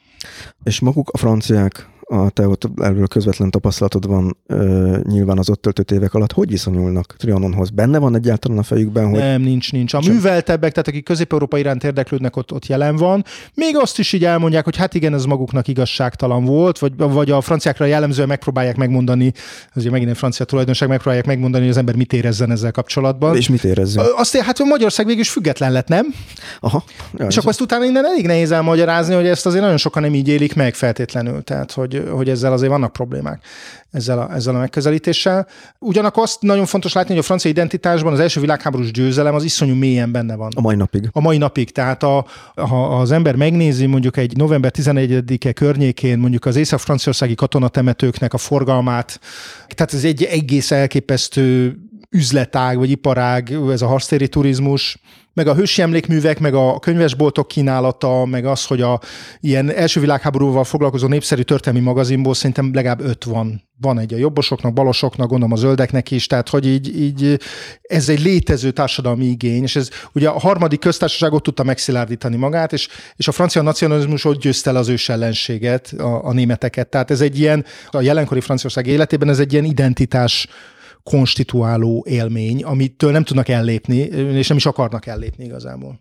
Na most ugye nekünk is van ilyen identitásunk, amitől nem akarunk ellépni, mert ugye, ahogy te is mondtad, mi vagyunk azok, akik egy térképpel közelítünk a másikhoz, és én értem és átérzem magyarként is, hogy miért fontos nekünk ez a Trianon történet, de hadd tegyek fel egy provokatív kérdést is ezzel kapcsolatban, hogy nem érzed azt, hogy az ezzel való állandó foglalatosság Magyarországon, aminek, még egyszer mondom, nagyon is érthető okai vannak, az megfoszt minket attól, hogy előre tudjunk nézni, hogy kibéküljünk a szomszédainkkal, hogy etc. folytathatnám tovább a sort, amit ilyenkor szoktak mondani. Tehát egy gúzsba kötést is jelent, mert valahogy ez az egész Trianon trauma nem akar történelmi emlékezetté válni, ez itt van velünk ma is. Igen, részben az okok miatt, amiket te is említettél, tehát, hogy itt van 2,5-3 millió ember az országban, akinek van valamiféle személyében is van valamiféle kötődése a határon túlhoz. Nem biztos, hogy mindenki foglalkozik ezzel, tehát van, aki ezt lehet, hogy nem tartja fontosnak. Meg hát nyilván a határon túli magyarok is, mint valóság. Meg a határon túli magyarok, akiknek a jogai azért legyünk őszinték nincsenek rendben, és vagy ha vannak is, akkor azért látjuk, hogy egy nagyon gyors leépülés mindig elképzelhető, lásd most Ukrajna példáját. Tehát, hogy itt ez nyilván ez folyamatosan emlékezteti a magyar társadalmat, ugyanakkor azt is látni kellene, a mi kutatásaink azért azt mutatják, hogy mondjuk a 2000 után születetteknél ez nagyon erőteljesen elkezdett történelmé válni ez a dolog. És a diákok nagyon sokszor óckodnak tőlem, azt látják, hogy ez megosztó téma, miközben van egy társadalmi konszenzus, tehát az, ugye most nekünk is volt egy mérésünk, a válaszoló 94%-a azt mondta, hogy Trianon túlzó és igazságtalan békeszerződés volt. Tehát gyakorlatilag azt lehet mondani, hogy van egy nemzeti konszenzus ebben a dologban körül. Abban, hogyha tovább megyünk a kérdezősködésbe, abban nagyon megosztottak, ez például a történelemtanári közvéleménykutatásunkban látszott, hogy a történelem tanárok maguk is nagyon megosztottak abban, hogy ennek van-e a jelenben politikai következménye. Most a politikai következménye az a területi revíziótól, az autonómia követeléséig nagyon sok minden lehet. És nagyjából az emberek, vagy a történelem tanárok fele azt mondja, hogy nincs, a másik fele meg azt mondja, hogy van. És akármilyen metszetbe, tehát megkérdeztük egy másik metszetbe is, és ott is ilyen nagyon elvágólagos a dolog. Tehát, hogy itt van egy kétségtelen megosztottság, amit a diákok érzékelnek is, és emiatt hajlamosak elfordulni ettől az egésztől, meg egyszerűen az életkorukból kifolyólag, hát már az ő nagyszüleik is jó eséllyel 1945 után születtek, tehát már arról személyükben nem nagyon van emlékük, hogy amikor ez a legintenzívebben élt ez a trianoni fájdalom Magyarországon, akkor ez hogyan működött a mindennapokban. Tehát mondhatjuk azt, hogy most lép felnőtt korban az első olyan generáció, akinek gyökeresen más lehet a viszonya ehhez. Így van, tehát én azt látom, hogy most ez nyilván jó is, meg rossz is, tehát hogy az, hogy nem tudunk semmit a határon túlakról, vagy nagyon keveset, meg nagyon hozzávetőleges, meg tradicionális képünk van arról, hogy hogyan néz ki egy erdélyi magyar társadalom, az nyilván nem jó, de közben meg láthatóan ezek az emberek egyszerűen az életkoruknál fogva a jövővel foglalkoznak, és afelé fordulnak, és azt mondják, hogy oké, ez fájdalmas volt, de nézzünk a jövőbe. Trianon egy csomó mindennek másnak lett a neve, tehát már így minden tragédiának a befoglaló formája lett tulajdonképpen attól kezdve, hogy múltkor egy taxisofőr mondta nekem, hogy megkérdezte, hogy honnan jövök konferenciára, mi volt a téma, és akkor Trianon, és akkor elkezdtem mondani, és 2 mondat múlva már ott tartottunk, hogy ne fizessek kártyával, mert ő nem kapja meg a pénzt, meg a felesége elvált tőle, és elvitte a konyhabútort, tehát hogy gyakorlatilag mindennek így a befoglaló formája lett, vagy a metaforája lett, és ettől igazából a konkrét történeti jelentését is elvesztette. Ez problémásnak látom, de annyira meg vagyok, hogy mondjam, liberális, hogy azt mondjam, hogy az embereknek nem lehet megmondani, hogy mit gondoljanak. Tehát ha ők ezt szeretik gondolni, akkor ezt fogják gondolni. És ezen csak nagyon óvatosan és apró lépésekkel lehet változtatni. Igen, de az talán itt értelmet nyer az a készítésem, hogy ezzel a turáni mozgalommal indítottam ezt a beszélgetést, mert hogy sajnos, és itt most nem a pozitív oldalára gondolok, azt látom, hogy azért ennek nagyon nagy hatása van a nyugattal szembeni frusztráció elterjesztésében, a kelet felé fordulásban, de nem a pozitív értelemben. Tehát sokféle dolog jön át ebből, ami nagyon alakíthatja a fiatalabb generációknak a percepciót. Igen, de én nagyon őszintén azt gondolom, lehet, hogy nincs igazam, de ez csak a felszín. Tehát ha ma megnézzük, hogy a még ilyen különböző euróbarométeres, meg egyéb felmérésekben is a magyar lakosság, most a magyarországi lakosságról beszélek, az egyik legeurópai uniópártibb a kelet-európaiak közül. Mindenesetre vannak bőven mögöttünk olyanok. Tehát mondjuk a csehek sokkal euroszkeptikusabbak például. Tehát, hogy itt még mindig van egy nagyon pozitív kép az Európai Unióról. Nyilván ennek vannak különböző szegmensei, szeretjük, a pénzt adnak, nem szeretjük, a beleszólnak, stb. De azért itt van egy iszonyatos önsúlya az elmúlt 200 évnek, vagy az elmúlt 1000 évnek, kinek hogy tetszik. Tehát az, hogy a magyar modernizáció az alapvetően egy nyugatközpontú modernizáció, és azt gondolom, hogy az egész turanizmus politikai helyi értékre átváltani rettenetesen nehéz, mert hogy most akkor nagyon leegyszerűsítő legyek, ha választani kell, hogy valaki a Kazanyi Egyetemre küldje a gyerekét, vagy Oxfordba küldje a gyerekét. Nem akarom megbántani a Kazanyi Egyetemet, nyilván ott is ott nagyon magas szintű oktatás folyik, de azt fogja mondani, hogy Oxford. Már azért a kínai egyetemek most elég egyenlatosak lettek az elit körében is. Nyilván följövőben vannak, de azért legyünk őszinték, nem tömeges az odavaló magyar diákáramlás. Tehát, hogy vannak nyilván ott is magyar diákok, de nem gondolnám azt. Tehát ezek nagyon-nagyon mélyen gyökerező dolgok. Minimális számú ember utazik a Krim-félszigetre nyaralni, pláne most, vagy Abháziába, vagy a Kaszpi-tenger partjára, pedig biztos tök szép lehet. Amúgy egyszer, lehet, hogy életemben én is szívesen elmennék, de alapvetően az emberek Horvátországba, meg Olaszországba fognak a tengerpartra menni, mert egyszerűen az van benne a kulturális mintáikban, meg ott érzik otthon magukat. Tehát ha így nemzetkarakterológiailag gondolkozom, akkor mondhatom azt, hogy van egy racionális részünk, ami mindig is Párizsra és Londonra és Washingtonra fog figyelni, ha azt és a nyugati világ részének természetesen annak tekintjük, és van mint egy ilyen mély réteg, mint egy ilyen jungi tudattalan, ott van a turáni késztetés a magyarban? Hát ennyire mélyen nem mernék belevenni a pszichológizálásba, de igen, maga az a tény, ennek az egész turáni mozgalomnak, vagy keleti gondolkodásnak a kialakításában, hogy most ez hülyén hangzik, de tényleg egyedül vagyunk, tehát hogy a magyar nyelv tényleg egy társtalan nyelv. Persze, hogy nyelvészetileg kimutatható a finnugor nyelvekkel, vagy akár a török nyelvekkel való rokonság, de hát nem értjük egymást, ez nem olyan, mint a szláv nyelvek rokonság, hogyha valaki tud szlovákul, akkor már tulajdonképpen tud csehül is, meg fordítva, meg mit tudom, megérti a lengyel szöveget. Tehát, hogy ez nem ilyen, ez egy elég társtalan szituáció, és ez úgy gondolom, hogy nagyon-nagyon sokban formálta a mi gondolkodásunkat. Nyilván abban is, hogy azt gondoljuk, hogy minket senki sem ért meg, tehát ez is senki sem szeret. És ebből kifolyólag senki se szeret. Tehát ez is benne van, de közben benne van az is, hogy ez egy titkos nyelv, ami kívülről is így néz ki nagyon sokszor, tehát hogy ez a beavatottak nyelve. A marslakók. A marslakók nyelve, meg ez bizonyos esetekben nagyon szoros köteléket bír teremteni emberek között külföldön, vagy egyéb tekintetben. Tehát, hogy ez tényleg egy speciális helyzet, aminek lehetnek olyan logikus következményei, mint mondjuk a turanizmus, meg egyebek, még ha ezzel én nem is tudok egy huron pendülni, de lehet számos más egyébként pozitív következménye. Csak úgy érzem, hogy kb. Ez a trianoni trauma volt, amikor lehet, hogy a magyarság úgy érezte, hogy na tessék, ez most szerződésben is benne van, hogy tényleg egyedül vagyunk, tényleg elárultak bennünket, tényleg nem szeret minket senki. Igen, ez biztosan így van, csak ha ebbe beletemetkezünk, az szerintem az hosszabb távon az biztos, hogy hát ha nem is tragédiához, de lejtmenethez vezet. Na most, hogyha itt ilyen történelmi léptékekről beszélünk, akkor visszahozok egy témát, méghozzá a Magyar Kulturális Intézetek témáját, mert ebből is nagyon-nagyon sok minden kibontható szerintem.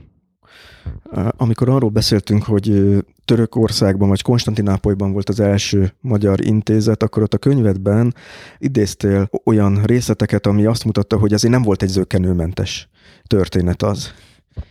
Hát nem. Ott mindenféle problémák voltak egyrészt ugye az ösztöndíjasokkal, akik hol jöttek, hol nem, meg ott ilyen állandó költözési problémák voltak, tehát hogy az intézet bérletével, tehát hogy azért ott egy kicsit ugye szembesültem azzal, amiben én magam is részes voltam, tehát hogy ugye 2011 és 15 között a Párizsi Magyar Intézet igazgatója voltam, és egy kicsit az volt ott is az érzésem, mint ahogy egyébként a két háború közti magyar kulturális külpolitikának a kicsit a történetével foglalkozva, erről írtam néhány cikket. Azt látom, hogy mindig ugyanabba a folyóba lépünk bele. Tehát 100 év óta nem változott semmi. Hát ez azért így nyilván túlzás, meg azért a Konstantinápolyi Magyar Intézet az egy nagyon határozottan tudományos karakterű intézet volt. Tehát elméletileg az ösztöndíjasokat azért hívták ki, hogy ott régészeti, turkológiai, történeti kutatásokat folytassanak.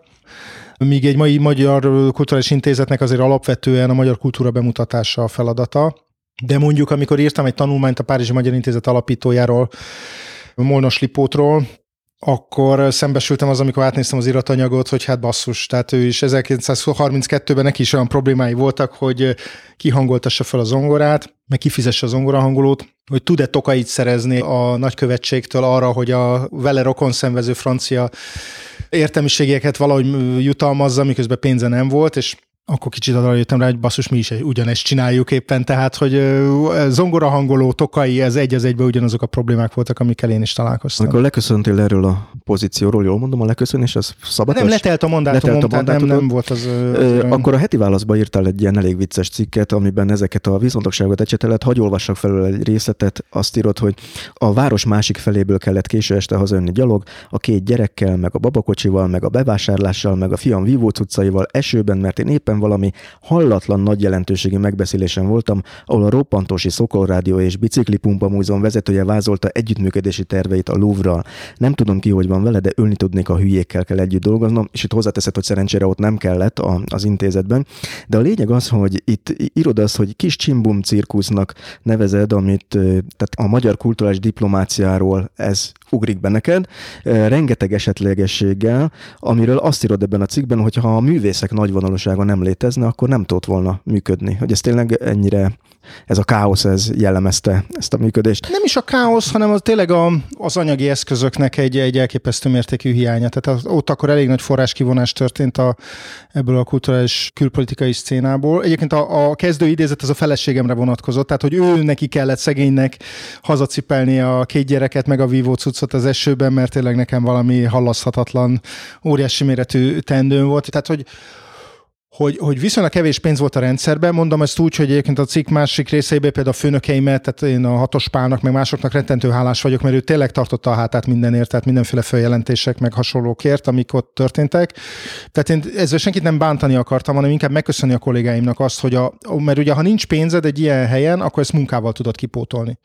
Tehát ez, hogy konkrétan érthető legyen a példa, tehát amikor nincs pénzed arra, hogy mondjuk a bejövő művésznek kifizesd a taxi költségét, ez egy mindennapos történet volt, akkor azt kell csinálni, hogy te magad fölkelsz vasárnap reggel 4:30, és kiviszed az első géphez az illető művészt. Te, mint az intézet vezetője. Mint az intézet vezetője. Ezt leosztottuk a kollégákkal egyébként, tehát hogy ez egy ilyen demokratikus, egy ilyen anarchoszindikalista szeretett közösségként működtünk, ezt most már el tudom mondani, tehát beosztottuk, hogy egyébként a portási vagy technikusi feladatokat ellátó kollégámra jutott néha a művészeti titkára, néha meg rám, és akkor ilyen rotációba vittük az embereket, mert egyszerűen a benzinpénz az egy másik zsebből volt, az nem a programköltségvetésből, hanem a dologi költségvetésből volt, és abban még volt valamennyi pénz, és akkor egy reptéri út belefért.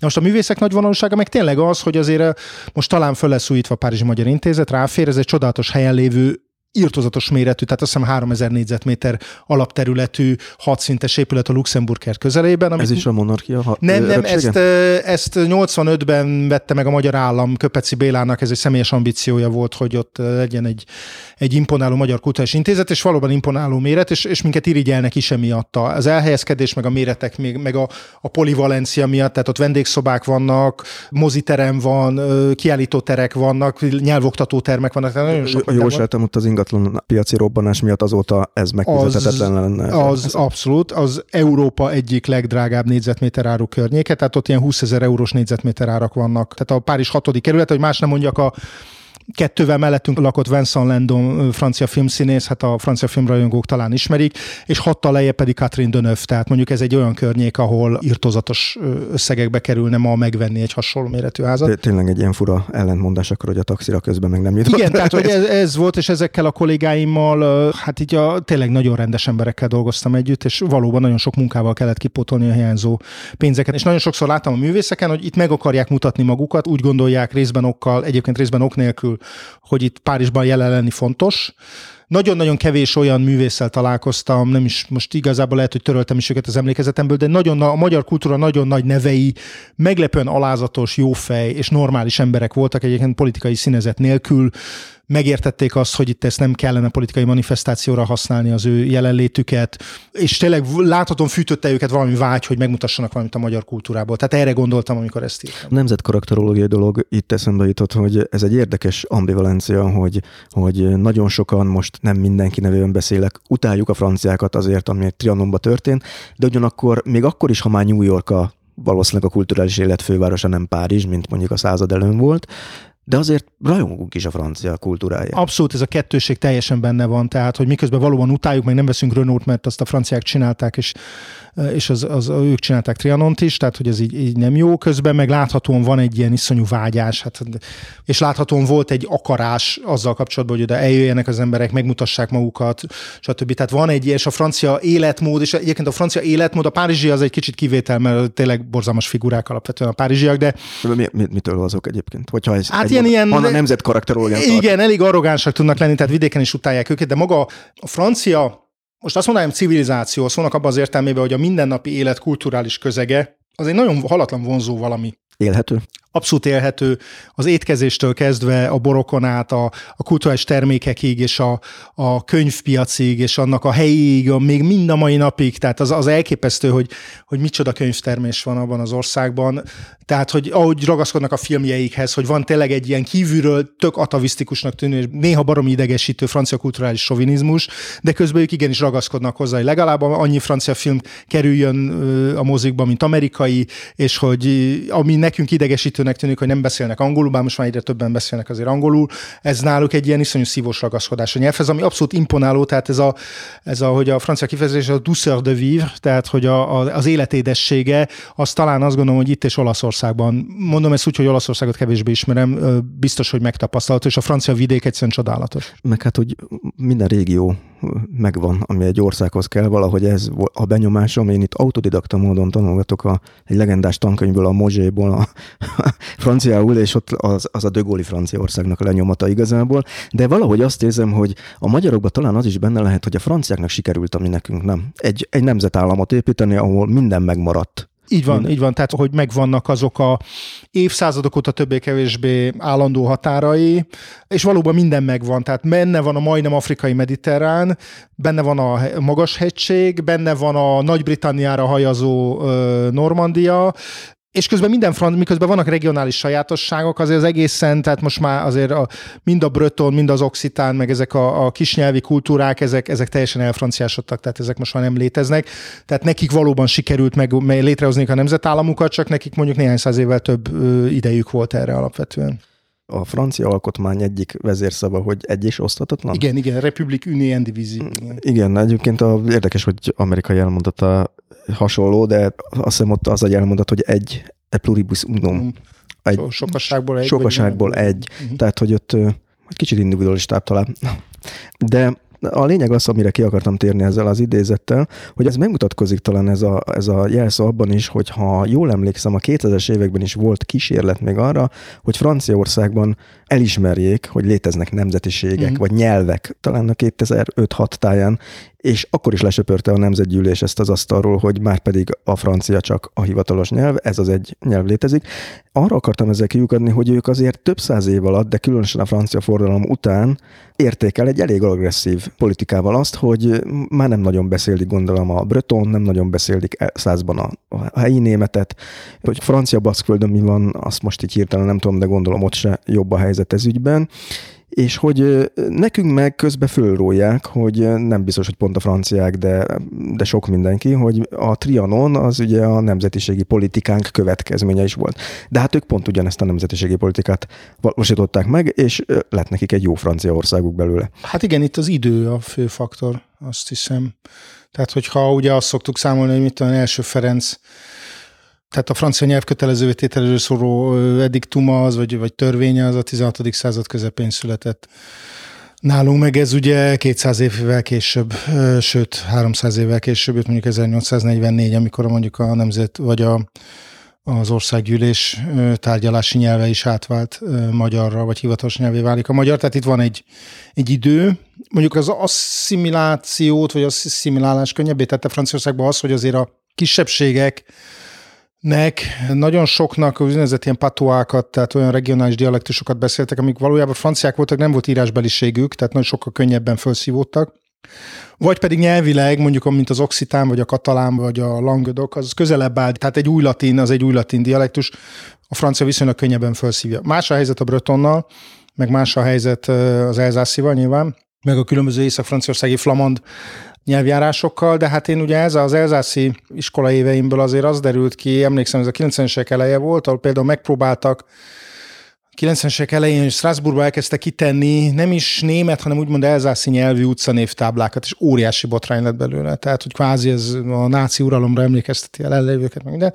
És volt nagyon sok osztálytársam, akik vidékről jártak be, tehát ilyen kisebb elzászi kisvárosokból, ahol azért a nagymama még, vagy akár a szülők is még tudtak elzászul, vagy beszéltek.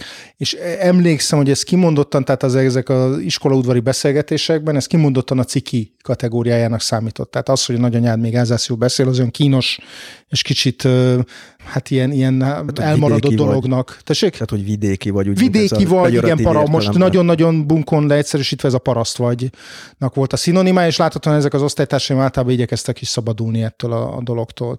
És ugye nekem azért volt már hazulról egyfajta kisebbségérzékenységem, azért én ezt nem néztem különösebben jó szemmel, de hát nyilván ez az baromi kevésre számított, hogy a kis kelet-európai mit gondol erről. Tehát, hogy...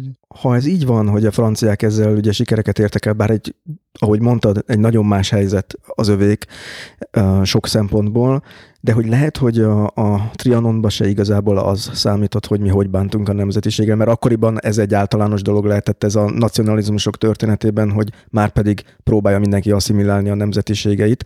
Ezt most nem úgy mondom, mintha ez helyes lenne, de hogy ilyenkor az az érzés, hogy lehet, hogy ez nem is számított. Én ezt eléggé így gondolom őszintén, szóval nem azért, mert fel akarom menteni a magyar nemzetiségi politikát a dualizmus korában, ami nyilván lehetett volna nagy lelkűbb. Hozzáteszem, igazából nem is az volt a baj, hogy nagyon elnyomó volt, vagy hogy nagyon puha volt, hanem hogy igazából ingadozott. Tehát, hogy volt még az első nemzedék, mondjuk az ötvös deákék, akik létrehozzák a kiegyezést, tető alá hozzák a nemzetiségi törvényt.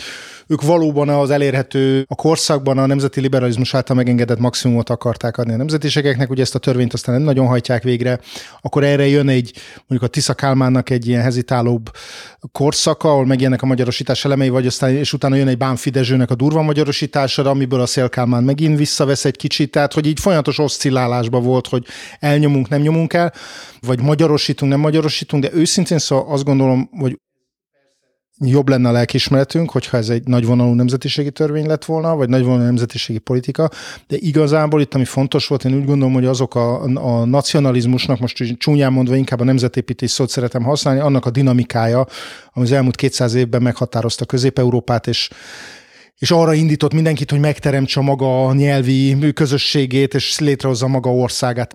Hogy egészen egyszerűen fordítsam, a magyarországi románokat nem hatotta volna meg az, hogy van 2-vel több középiskolájuk, vagy 3-mal több középiskolájuk, egyszerűen az a nem csak érzelmi azonosulásban, hanem karrier lehetőségekben is az, hogy valakinek van egy önálló országa, saját intézményekkel, sokkal több karrier lehetőséget biztosít. Tehát az, csak hogy egy példát mondjak, Juliu Maniuból, vagy Alexandru Vajda Vojvodból, ugye, akik magyarországi román politikusok voltak, jó eséllyel, ha marad a dualista struktúra, nem lesz magyar miniszterelnök. Romániában pedig lett belőlük miniszterelnök. Én ezt most nem minősíteni akarom, csak ezzel ez a választási lehetősége valószínűleg ők is tisztában voltak. Tehát azzal tulajdonképpen részben eldönt a dolog, hogy létrejöttek ezek a nemzetállamok Magyarország körül, Románia és Szerbia, illetve ahogy ezt talán a könyvedbe is írod, meg talán beszéltél is róla, hogy azért egy nagyhatalmi eltökélés is megmutatkozott már 1918-ban, hogy a monarchiát föl kell darabolni, és kapóra jöttek ezek a nemzetállamok ehhez. Tehát, hogy meg a Wilsoni nemzeti önrendelkezés elve, amiben mindenki egy kicsit azt képzelte bele, amit akart. Talán ez ahogy nézünk Franciaországra, főleg a radikális jobbról, talán ezért is lehet népszerű ez a hamis aponyi beszéd, mert most érzékelek egy ilyen kárörvendést, hogy na tessék a bevándorlók, most majd romba döntik a ti Franciaországotokat. Az kétségtelen nagyon-nagyon problémás. Egyre több probléma adódik ezzel a típusú integrációval. Ez kétségtelen, és nagyon komoly gondok vannak. Csak Magyarországról nagyon sokszor azt nem vesszük számításba, hogy mind a mai napig azért a francia republikanizmusnak, és megint mondom, a köztársaság ideájának, hogy ez egy laikus, elvi, etikai alapokon fölépülő köztársaság, ennek irtózatosan erős hagyományai vannak. Legalább ugyanolyan erősek, mint ennek a magyar nyugati orientációnak tulajdonképpen. Persze nyilván a hétköznapokban érvényesül megkülönböztetés. Én nem állítom, hogy egy Ahmed Kereszt nevű embernek nagyon könnyű munkát találnia mondjuk a francia üzleti szektorban. De abban a pillanatban, hogy valaki azt mondja, hogy francia vagyok, Ahmednek hívnak, de francia vagyok, elismerem, hogy a köztársaság egy és oszthatatlan, és magamra érvényesnek tartom a köztársaság szabályait, utána nincs az Isten, senki, még egy szélső jobboldali párt, tehát a Rassemblement National sem mondhatja neki azt, hogy te nem vagy francia. Miközben a mi percepciónkban ez nagyon sokszor, hát ez ilyen zűrös kicsit, mert hát azért valóban... Hát igen, meg ha Magyarországon indulunk ki, az ugye vannak itt ilyen hangok, most nem akarom politika felé eltolni, mert tartózkodom attól, hogy betoljam a beszélgetést ebbe a térbe, de azért mostanság is vannak komoly megnyilvánosok arról, hogy aki ilyen és ilyen politikai nézeteket van, az nem magyar.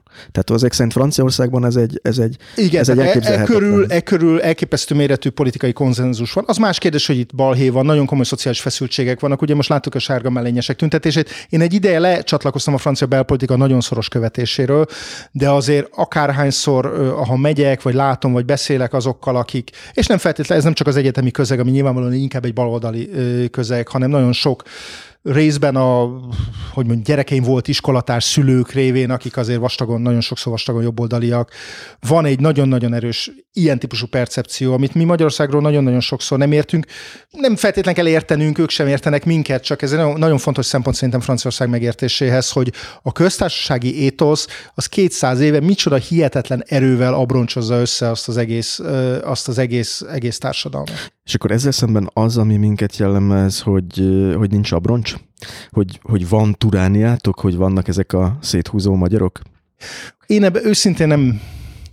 Nagyon őszintén, most ezt tudom, hogy csúnyán hangzik, én nem hiszek ebben az ősi harcban. Én azt látom, hogy kívülről nézve a magyar társadalom egy meglepően... A külföldiekkel beszélek, hogy mi a benyomásuk Magyarországról, mindig azt mondják, hogy elképesztő a történelem súlya, tehát hogy neki mindig meglepő az, hogy a magyarok nagyon ragaszkodnak a nyelvükhöz, és ezt én is meg tudom erősíteni, tehát hogy Párizsban intézetvezetőként, vagy kutatás diplomataként tényleg azzal szembesültem, hogy olyan emberek, akikről itthon Magyarországon a 4-es, 6-os villamoson biztos nem gondoltam volna, hogy a gyerekeiket úgy nevelik, hogy jöjjenek, és akkor a Kiskece lányomat énekeljék a ringatón, vagy nem tudom, jönnek, és a francia férjüket is rászorítják, vagy a francia házastársukat is rászorítják, hogy tanuljon meg magyarul, hozzák a gyereküket, fontos számukra ez az egész dolog. Szeretünk ezen lamentálni, egy nagyon-nagyon erősen a nyelvhez és a kultúrához kötött identitás, nagyon nagy szerepe van a történelemnek. Hát ennek minden politikai nézettől függetlenül tapasztaltad nyilván ezt. Át tudjuk harapni egymást torkát, de ebbe ez egyrészt mindenütt így van. De most nem látjuk, hogy a ragaszkodás az egy ilyen általános dolog. Akkor én úgy gondolom, hogy igen. Még azok is, akik azt mondják, hogy elegem van az egészből, és én most itt hagyom ezt az egészet, ezt általában magyarul mondják el. És nyilván van egy csomó, mindenki, mert egy olyan világban élünk, hogy az ember nagyjából, hát most éppen nem, de oda megy, ahova akar, és többé-kevésbé ott él, ahol akar, meg ahol talál munkát. Tehát kívülről ez nem úgy néz ki, hogy átharapjuk egymást torkát? Kívülről nem. Kívülről azt nehéz elmagyarázni, mondjuk egy franciának, ezt ismerem jobban, hogy emlékszem, francia újságírók rettesen ki voltak bukva, hogy az új alkotmányban az alaptörvényben Isten áld meg a magyarral kezdődik, és jában mondtam nekik, hogy ez a himnuszból vett rész. És egyébként szilveszterkor mindenki föláll a tévé előtt, és ezt énekli, az ateisták is egyébként, és ez láthatóan nem fért a fejükbe. Tehát egyrészt, hogy miért állunk fel a tévé előtt, és miért nem petárdákat dobálunk szilveszterkor, mondtam, hogy az is szokott lenni, de az általában utána van, vagy előtte, de hogy ez az egész ilyen számukra rettenetesen fura dolog. Számomra meg azt jelzi, egyrészt, hogy nem értjük egymást, másrészt meg azt jelzi, hogy itt azért van egy nagyon, tehát hogy a kultúrához, meg a nyelvhez való ragaszkodás, ami nem egy magyar sajátosság, azzal talán tetézve van, hogy a magyar identitásban szerintem nagyon mélyen benne van az egyedüllétnek a tudata, tehát ez a nyelvi egyedüllétnek a tudata, ami esetleg mondjuk egy lengyelbe, vagy egy cseh, vagy egy szlovákban kevésbé van meg, mert hogy a szláv nyelvek azért átjárhatóbbak, mint a magyar. Azért azt látom, hogy abban a közegben, amiben én mozgok, az értelmiségi küzdelmeknek nagyon sokszor azért ilyen virulensek, hogy erre meg vagyok győződve, mert hogy ennek nagyon sokszor egzisztenciális tétje van. Tehát, hogy az emberek, most hülyén fogalmazok, de hogy az egyetemi vagy az akadémiai szférában a fizetések azok olyanok, hogy ha valaki nem kap meg valamilyen tanácsadói szerződést, vagy ezt vagy azt, akkor most mondom politikai oldaltól függetlenül egyébként, akkor nagyon komoly egzisztenciális problémái lesznek, vagy lehetnek. És ez sokakat félelemmel tölt el, és így akkor nagyobb a tétje az ilyen típusú küzdelmek. Szekértábor harcnak. Igen, de nem akarom, ez egy nagyon marxizáló magyarázat volt, tehát nem akarnám csak a pénzre leegyszerűsíteni a dolgot. Azt látjuk, hogy a világban is nagyon-nagyon éles véleménykülönbségek vetődnek föl, nagyon-nagyon éles küzdelmek zajlanak, olyan identitás politikai témákban, amikről azt gondoltuk volna, hogy mondjuk Nyugat-Európa ezeket már rég meghaladta. Közben meg látjuk, hogy nem. És Magyarországon... Hát, hogyha része, vagy nem része ennek a problémának, ezt nehéz meghatározni, ez az egyedülség érzet. Ezen Hát most tudom, hogy egy hülye kérdés lesz, mert nem vagy te a nemzet lelki doktora, de hogy ebből van valami kiút, mert úgy tűnik, hogy ez a 19. században is ugye egy alapélmény volt, erről beszéltünk, a keletre fordulásnak az egyik alapélménye, hogy ezt föl lehetne valahogy oldani a magyarokban, hogy Hát ezt tényleg nem tudom. Nem érzem ezt feltétlenül olyan rettenetesen tragikusnak, hogy ezt az egyedüllétet hogyan lehet föloldani, mert vannak nemzetek, akik sokkal sötétebb helyeken élnek, mármint hogy az év nagy részében sötét van, és ezzel mégis együtt tudnak élni. Tehát gondolok itt a finn testvéreinkre, akik egy elég élhető országot kalapáltak össze maguknak, tehát hogy nem, ez nem egy fátum. De tényleg nem olyan nagyon bölcs tanácsokat én nem merek adni. Múltkor volt egy beszélgetésem a Brain Baron, és aztán mindig a jövőről kérdezgettek, és akkor mondtam, hogy nem, a jövőre nem szeretek gondolni, pláne itt a klímaváltozással, meg egyebekkel, akkor kicsit depressziós leszek általában, hogy mi lesz a gyerekeimmel, vagy mi lesz, milyen jövő vár rájuk, úgyhogy ezt inkább nem, ezt másoknak meghagyom, hogy mit kell csinálni. Foglalkozol továbbra is inkább a múlttal? Hát szerintem az érdekes dolgok Magyarországon 1947 előtt történtek. Most az utóbbi idő azért rájöttem, hogy van egy-két dolog, ami még érdekes a 60-as, 70-es évekből is, de alapvetően engem a múlt érdekel, igen.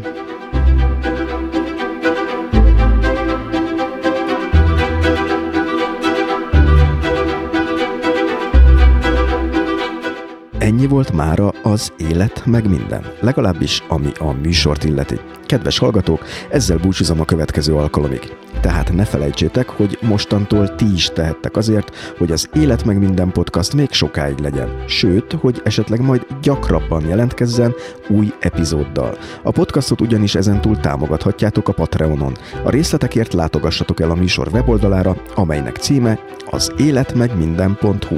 Tehát még egyszer, ékezetek nélkül, az életmegminden.hu. És mielőtt elnémítom magam, még egy apróság, ami neked is hasznos lehet. Mindig is úgy gondoltam, hogy az újságírás nagyjából egészében tanulható mesterség. Ezért is írtam meg 6 év munkájával az első leütés gyakorlati újságírás nem csak kezdőknek című könyvemet. A könyv nem új, évek óta használják az egyetemeken és az újságíróképzésben is. De ma is minden héten rendelnek tőlem példányt, talán azért, mert ez az egyetlen olyan átfogó könyv a témában magyarul, amelyben a szerző, becses személyem arra is ügyelt, hogy ne száraz szöveget kapjon a kezébe az olvasó. A több mint 400 A4-es oldal terjedelmű könyvet megrendelheted te is az elsőleütés.hu oldalon, sőt, az interjúkészítésről szóló fejezetet teljes egészében és ingyen letöltheted. Csak látogass el az elsőleütés.hu oldalra, tehát még egyszer, elsőleütés.hu.